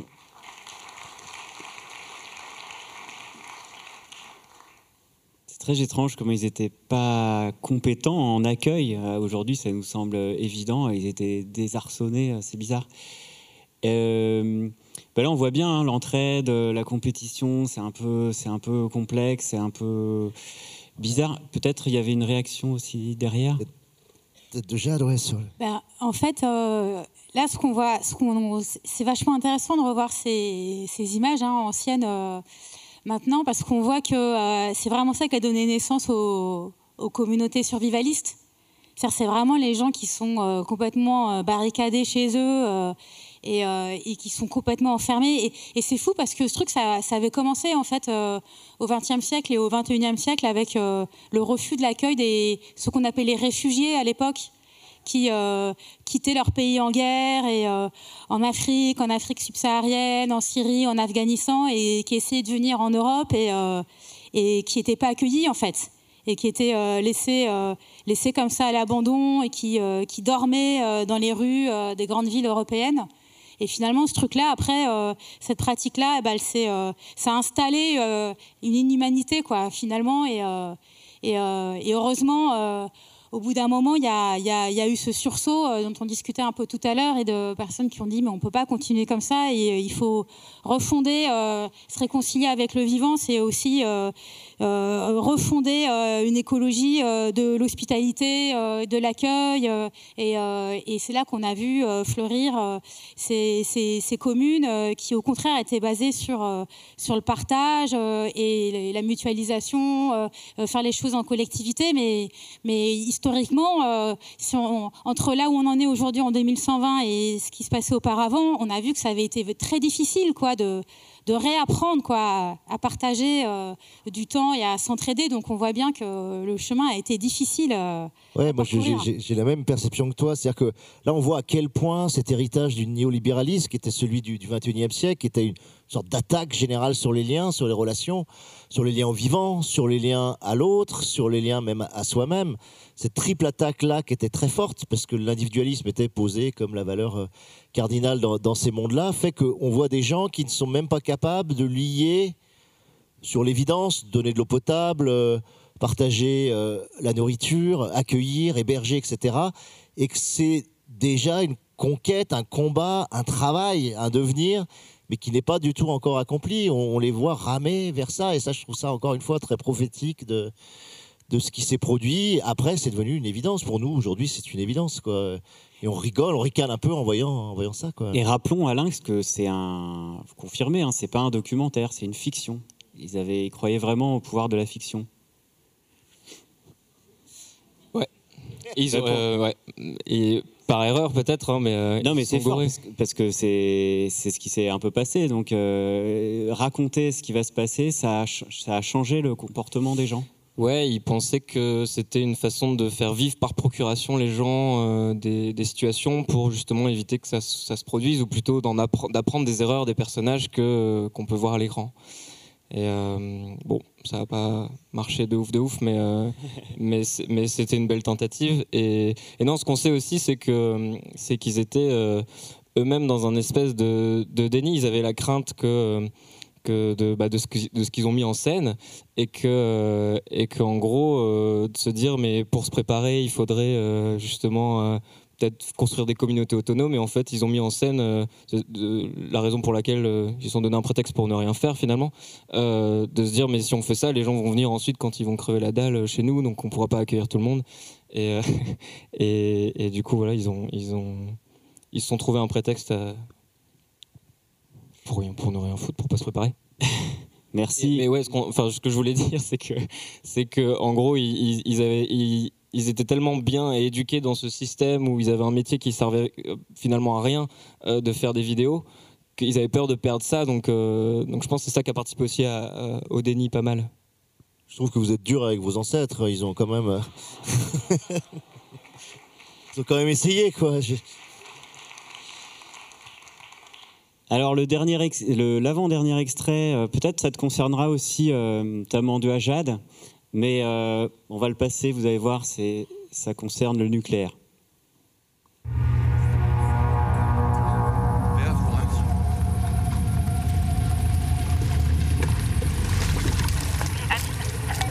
Vous en êtes où là?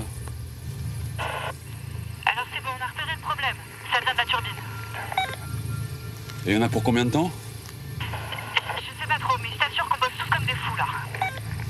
Ouais, ok, je sais, bravo les gars. Eh, le truc c'est que l'eau est en train de s'évaporer, on n'a plus beaucoup de temps là.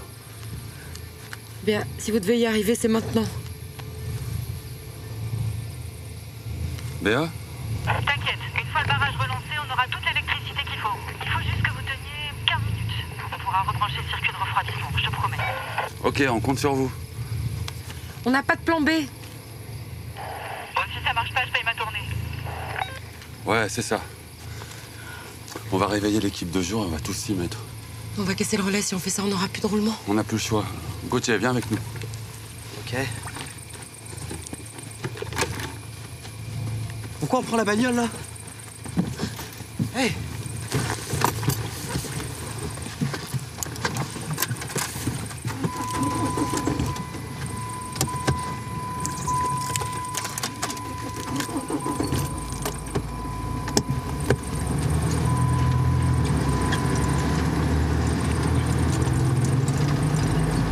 On pourrait inverser. On prend siphon de la piscine 2, on met tout l'un sur l'autre. Non, le niveau est trop bas. Puis la pompe, elle est dans un sale état. Et S'ils n'arrivent pas à rétablir l'électricité au barrage? Eh, on peut leur faire confiance, on peut Eh, qu'est-ce qui se passe? Si on arrête d'amener de l'eau En vrai Au camp, ils disent que ça peut péter, c'est vrai ça? C'est le risque, ouais. Risque, mais ça arrivera pas. Mais on peut pas juste l'éteindre, la centrale? Ça s'éteint pas, les combustibles. Ça se refroidit. Et euh, si jamais ça explose L'explosion, c'est quoi? C'est une grosse explosion? Faudrait évacuer 50 km à la ronde à cause des radiations. Eh, on arrête, on est positif, là? Maintenir.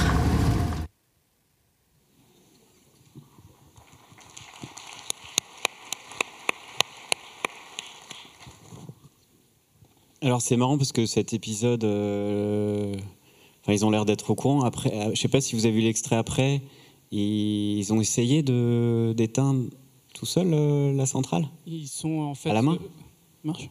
Ils sont en fait, ils sont toute une petite bande d'une soixantaine de personnes et ils mettent de l'eau à la main dans une piscine qui pour réchau- euh, pardon pour refroidir les, les combustibles nucléaires en fait et pour pas du coup que ça- ensuite ça pète et euh, devoir évacuer les 50 km à la ronde. Donc là, on voit bien que c'est une fiction. Hein, ils pêchaient par optimiste. C'était bien plus grave que ça, les accidents. On le sait bien aujourd'hui. Bah, en fait, on s'est rendu compte que ce qu'ils ont voulu faire en parlant de ça, c'était aussi traiter euh, le déni de, de, zo- de nos industries, de notre, euh, bah, là, du coup, du nucléaire, de, de continuer, continuer, continuer, et puis de refabriquer d'autres usines nucléaires, de refabriquer d'autres industries. Et, euh, et, et c'était, c'était ça l'idée, c'était que là, on a, on a des personnages qui, qui veulent maîtriser jusqu'au bout. Alors peut-être qu'à un moment, il fallait juste lâcher, et puis euh, c'est trop tard de toute façon. Maintenant que ces industries sont placées en fait sur notre territoire, un jour, on sait qu'elles vont péter, quoi. C'était comme ça nos gens? Mais c'était il y a 100 ans, hein, vous inquiétez pas. En fait, c'est. En fait, c'est dingue de, de voir à quel point la fiction était visionnaire parce que nous, en 2120, maintenant, on sait ce qui, on sait ce qui s'est passé et on peut, on peut le redire. C'est qu'en 2045, il y a eu un terrible accident dans le couloir rhodanien. Alors, à l'époque, ils avaient construit plein de centrales nucléaires, et, mais aussi de- d'usines de, traitement de combustible à côté. Donc euh, autour du Rhône, parce que bah, en fait l'eau du fleuve euh, servait à refroidir euh, les, les centrales nucléaires, sauf que ce qu'ils n'avaient pas anticipé, c'était le dérèglement climatique. Et en fait, euh, plus il y avait de canicules, euh, moins il y avait de l'eau dans le Rhône, et c'était de plus en plus difficile en fait de, refroidir ces, euh, centrales. Et en fait, ce qui s'est passé, c'est que euh, bah, jour, euh, il y a un réacteur de la centrale de Tricastin qui, s'est emballé, et puis, un autre, et puis euh, finalement les, quatre tranches ont, fondu. Et, en fait, euh, ce qui est fou, c'est que cette centrale, elle devait être fermée depuis des années. Mais euh, les gouvernements de l'ancien monde, euh, finalement, s'étaient jamais résolus à mettre en œuvre euh, leur engagement, malgré le vieillissement des, installations. Et donc, bah, la catastrophe nucléaire, qui était si redoutée par un tout petit nombre de personnes, fi- finalement, s'est produite. Et euh, le problème, c'est que euh, ça a entraîné un mouvement de panique euh, terrible, quoi, qui est bien raconté par les historiennes et, par les historiens. Il y a eu, un, mouvement de panique terrible et qui a fait qu'il y a des problèmes techniques qui sont produits après dans toutes les centrales autour de Tricastin, Saint-Alban, Bugey, Cruas. Et, en fait, pendant des mois, les pompiers, hyper courageusement, ont essayé de refroidir ces, ces espèces de méga brasiers. Radioactif. Et puis, euh, ben, en fait, à un moment, ils ont dû lâcher l'affaire parce qu'ils ne pouvaient pas arrêter ces feux. Et donc, euh, ben, tout le sud euh, de l'ancienne France et, et tout ce qui se trouvait au sud de la Loire a dû être abandonné. Donc, ça a été quand même un énorme choc. Et il y avait, euh, on a encore hein, ces images hein, maintenant de, de tous ces gens, toutes ces familles, euh, Ouais, on tous ces retraités. euh, et c'était un véritable exode en fait pendant des mois. C'était terrible parce que bah, les gens se sont réfugiés là où ils le pouvaient. Et, et- en fait, euh, ça, ça a eu plein d'effets parce que ça a marqué le début d'un- d'une période de chaos politique, euh, d'émeutes. Et, c'est ça ensuite euh, bah, qui a accéléré la, sécession euh, des différentes communes et, qui ont quitté l'ancien monde institutionnel. Et, on a vu hein, comment, par exemple, la commune libre de Saint-Denis, ben, en fait, ils, ils- ont gardé euh, la vieille centrale nucléaire de Nogent-sur-Seine, celle qui était la plus proche de Paris. Euh, ils l'ont arrêtée, euh, ils l'ont démontée, mais ils ont gardé la structure pour que, bah, que les gens se souviennent de ce qui s'était passé. Avec un incident qui a permis justement de démonter, un incident assez petit qui a permis de démonter et de, prendre le problème assez vite. Et heureusement pour Paris, sinon on ne serait pas là ce soir. Merci Jade. Un dernier extrait?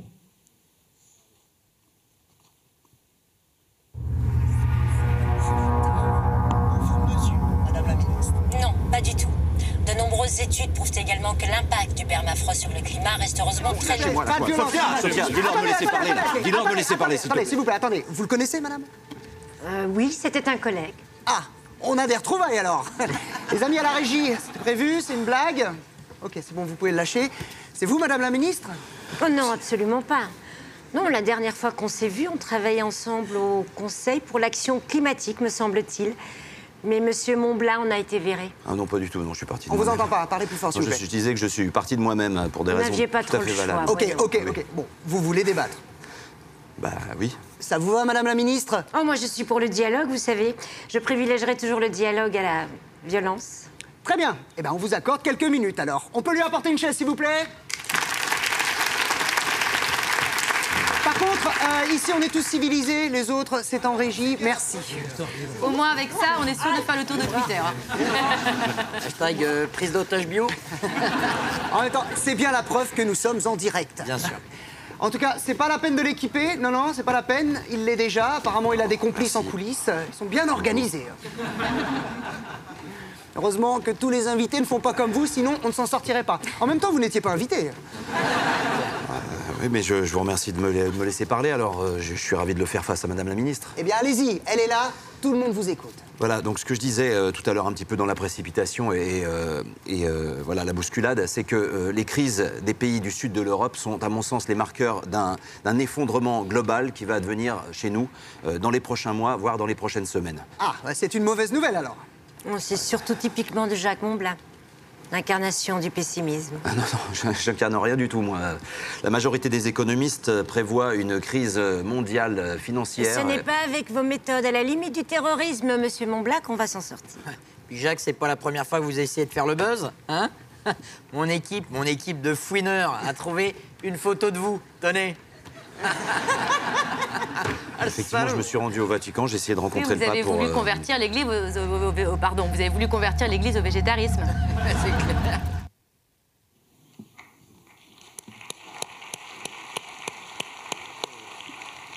Remettez-nous un peu en contexte, c'est- c'était quoi C'était une émission? C'est en fait ils ont écrit euh, un scénario où ça se passe euh, cinq jours avant l'effondrement et euh, parce qu'ils ont ils ont créé un effondrement brutal comme si euh, d'un coup il y avait euh, il y avait un choc de la société pour des raisons très scénaristiques et et même si je pense qu'ils n'y croyaient pas vraiment, ils ont pensé plus qu'il y aurait des délitements au fur et à mesure des années. Et, et en fait, c'est des militants activistes et écolos qui non violents qui viennent sur un plateau télé. Ou du coup, un plateau télé, pour ceux qui ne savent pas, c'est il y a un- quelqu'un qui dirige un peu et puis il y a des gens autour qui parlent, qui donnent leur avis. On ne sait pas forcément ce qu'ils font, s'ils sont experts de quelque chose, mais voilà, ils parlent, ils parlent, ils parlent. Et, euh, et, euh, et en fait, ces militants viennent prendre du coup le, viennent prendre du temps de parole en fait et, euh, et essayent de s'imposer face à ce qui était à l'époque la ministre de de l'écologie. Et donc là, on a euh, un film de fiction qui a impacté son époque. Donc, euh, vous aujourd'hui, vous faites des films euh, nomades. Ça, ça sert encore de faire des films? Aujourd'hui? Quand on voit ce Bah, que sont devenus les parasites à l'époque? Ouais, nous, on, on- on milite aujourd'hui pour euh, que les fictions ne se fassent plus, pour que ce soit plutôt des documentaires où nous, on fait des montages de vidéos d'archives plutôt. Parce qu'en fait, faire, de la fiction, ça demande des énormes moyens et ça pollue énormément, ça demande des énergies, etc.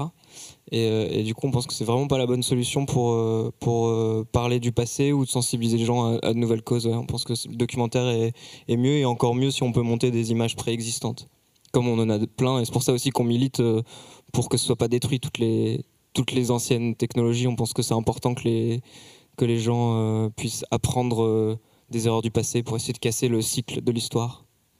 Une sorte de recyclage du coup de- d'images ou de, de enfin, d'arte povera comme ça de, du cinéma, c'est ça un peu l'am- l'ambition euh, actuelle, ouais, sur les. Oui, c'est de- c'est d'aller en fait montrer à différentes personnes ce qui a pu se faire ou, euh, ou euh, de bien ou de mal en fait. Et le- on croit beaucoup, au, on croit beaucoup aux documents et au pouvoir de, de l'image. Euh, mais seulement on a décidé euh, nous aujourd'hui euh, en 2120 de ne plus faire de fiction parce que vraiment, comme le dit Guillaume, il y a eu une période où après les années 2020 et même avant, les gens n'allaient au, cinéma vraiment plus que pour voir des gros gros films qui polluaient extrêmement, qui n'avaient pas, pas, pas, je vais pas dire zéro fond, mais peu.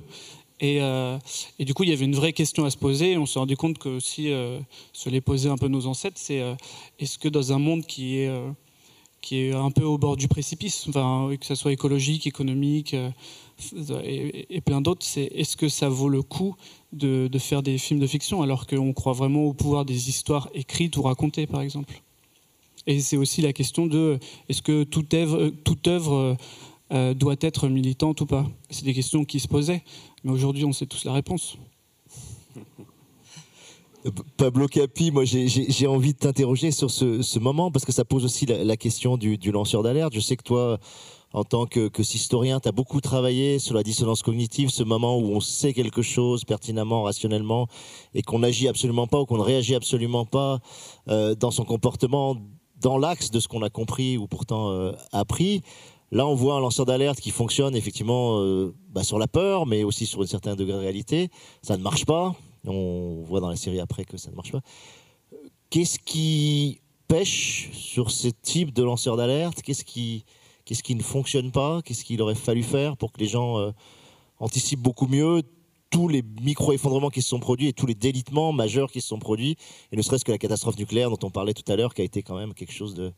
Qu'est-ce qui a manqué pour que ça marche Non, mais il y, y a eu beaucoup de peur à l'époque, il y a eu beaucoup de messages euh, scientifiques, de fiction, etc. sur la peur.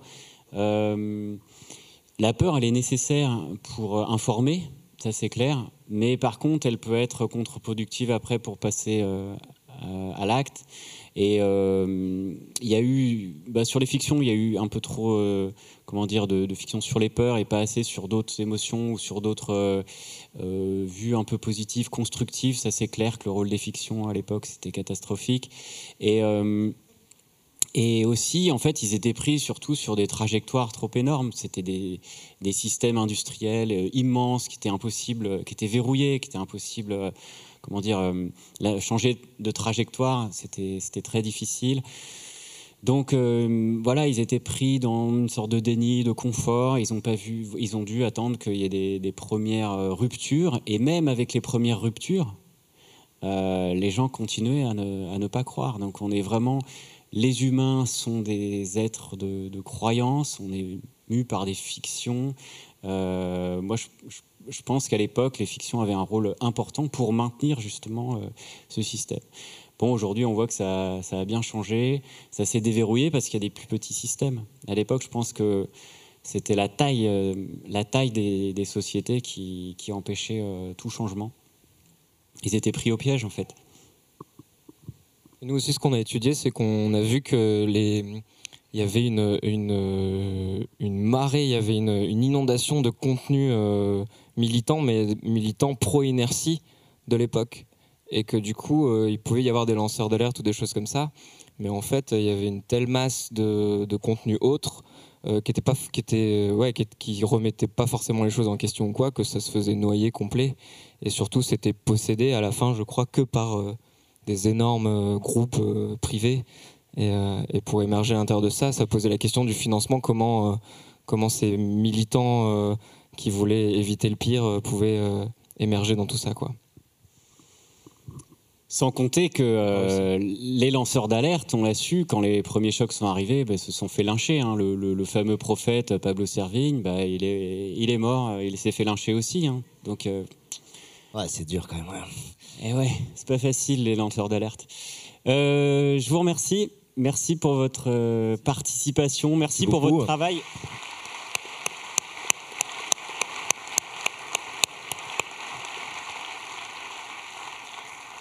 La soirée euh, touche à sa fin. Euh, avant un mot de conclusion et de remerciement, est-ce qu'il y a encore des cartes par là-bas?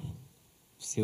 Bah, apparemment, on a, on a épuisé un peu le, le- le- la réserve, donc je, je pense qu'on va, on va peut-être essayer de, de conclure. Alors moi j'ai une dernière surprise, une dernière pépite euh, avant la conclusion. Tu voulais conclure déjà? Ok. Eh Ben j'ai retrouvé, euh, j'ai retrouvé quelque chose euh, d'assez incroyable, un document historique. Euh, C'était un roman écrit. Alors ça s'appelait Après le monde. Ouais, c'est un livre qui est paru en janvier 2020. Mais tiens, ça fait, euh, ouais, ça fait, ça fait un bail. Ça fait un siècle déjà, pile.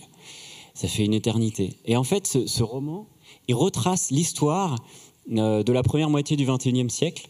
Et c'est un roman d'anticipation euh, qui raconte l'épopée des de femmes et de femmes, de la résurgence de mouvements de femmes et qui ont créé un champ commun qui est devenu mythologique. Et du coup, euh, ce qui est extraordinaire, c'est qu'on a retrouvé, les historiens ont retrouvé ce champ après 2035. Il a vraiment existé. Et donc là, il y a vraiment un mélange entre une hybridation entre fiction et réalité. Et alors, j'ai trois petits passages qui sont restés des, manuscrits. Euh, je vous le lis. Ce chant euh, ép- épique qui a fait tenir tous les mouvements durant tout le XXIe siècle. Un autre jour, demain. Nous sommes devenus cordonnières, sellières, tisserandes, teinturières, ferrailleuses ou forgeronnes, menuisières, souffleuses de verre, potières, maçonnes, éboueuses, tailleuses de pierre, céramistes, rémouleuses et sourcières. Nous pratiquons le maraîchage, l'élevage, le dressage, la tonsure. Nous filons du lin, tressons le chanvre, brassons de la bière, distillons nos eaux de vie. Boucherie, charcuterie, pâtisserie emploient une grande partie d'entre nous. Nous montons des marchés où échanger pièces détachées et semences. Nous redevenons peintres en lettres. Nous découpons sans commande numérique ni laser. Nous avons fait marche arrière vers un passé nouveau. Jamais il n'a été question de jouer aux femmes des cavernes. Espérant retrouver un jour nos acquis, nous sommes de celles qui reconnaissent le génie inventif de l'Occident en matière de physique, de chimie, de mécanique, d'électromagnétisme, en aspirant à leur application raisonnée. Et à force de vivre confinés dans nos communautés, allons-nous devenir obtuses, réactionnaires, répressives envers nos propres filles? Notre horizon de pensée va-t-il se réduire à ne point louper le juste moment de semer les petits pois? Nous rouvrons des bibliothèques, des écoles, des cycles de formation pour adultes. Nous en sommes les élèves, les enseignantes. Nous tentons de transmettre une approche proche- euh, historique, politique et économique de ce qui a mené le monde à la rupture. Nous formons à la discussion, au questionnement permanent, à l'absolue nécessité de débattre, même lorsque décider pour les autres semblerait plus efficace et moins pénible pour nos nerfs. Nous interagissons au quotidien avec nos voisines, et si notre monde n'est pas exempt de conflits, aucune des violences d'aujourd'hui n'exerce- n'exercera jamais une domination aussi puissante et obscure que les algorithmes d'autrefois. Du reste, lorsque prennent fin nos temps de travail et que nous regardons tomber le soir en écoutant nos corps répondre aux efforts du jour, ne nous arrive-t-il pas de penser que nous avons gagné au change, nos nouvelles vies nous apportant des formes pérennes d'apaisement, de plénitude et pourquoi pas de liberté? Antoinette Richner.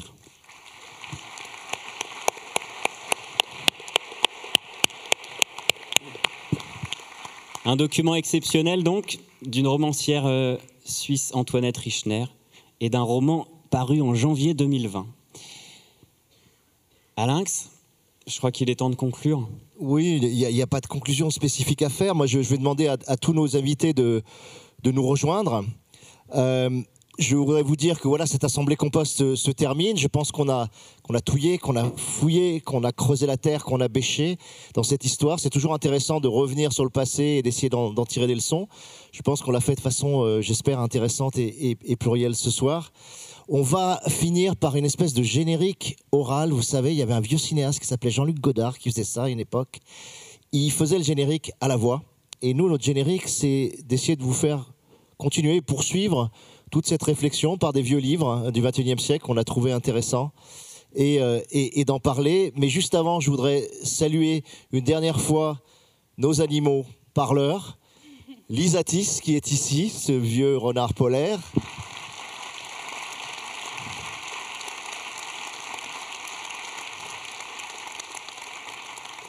Le tamandua qui, qui est une sorte de tapir qui grimpe aux arbres.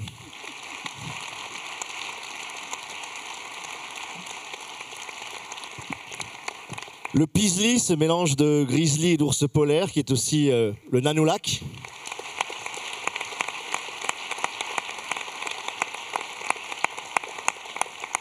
L'okapi, qu'on trouve encore dans les eaux, mais qui est largement en voie de disparition.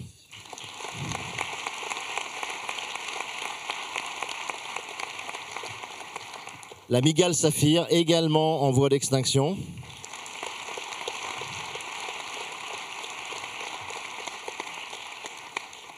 Et le gorille, si célèbre, mais lui-même aussi menacé.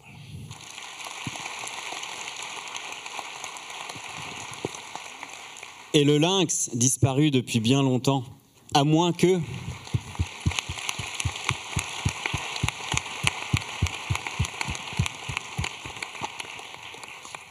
Et donc, euh, il y, avait de nombreuses euh, autrices et de nombreux auteurs euh, présents en fait dans cette salle ce soir qui ont inspiré toutes les choses que, que vous avez entendues, puis toutes celles qu'on n'a pas osé vraiment dire. Mais on voulait terminer en partageant avec vous ces, ces références. Alors, dans le désordre, il n'y a pas tout, c'est juste celles qui ont plus directement ont servi à, nourrir les discussions de ce soir.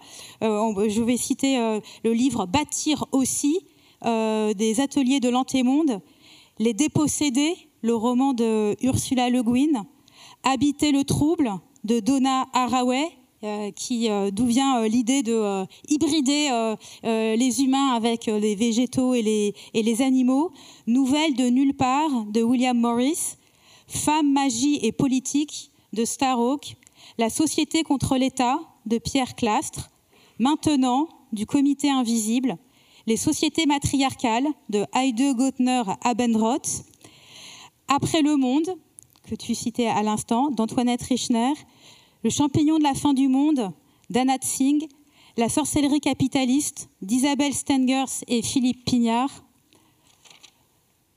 Inheritors of the Earth, Les héritiers de la terre de Chris Thomas, L'écologisme des pauvres de Joanne Martinez-Alière et Ne plus se mentir de Jean-Marc Gansil.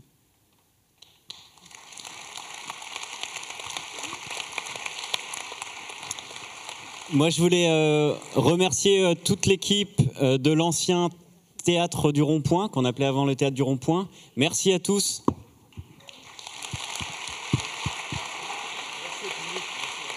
Merci à vous tous et toutes. Merci d'être venus si nombreux. Je parlerai après.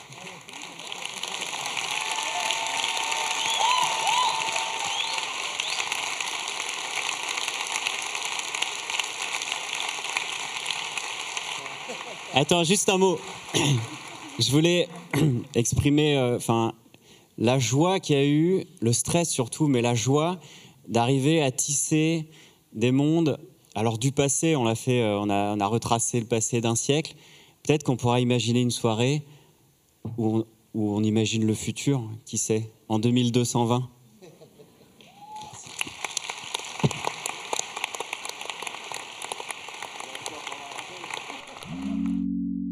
Le média est indépendant des puissances financières et n'existe que grâce à vos dons. Soutenez-nous sur lemediatv.fr.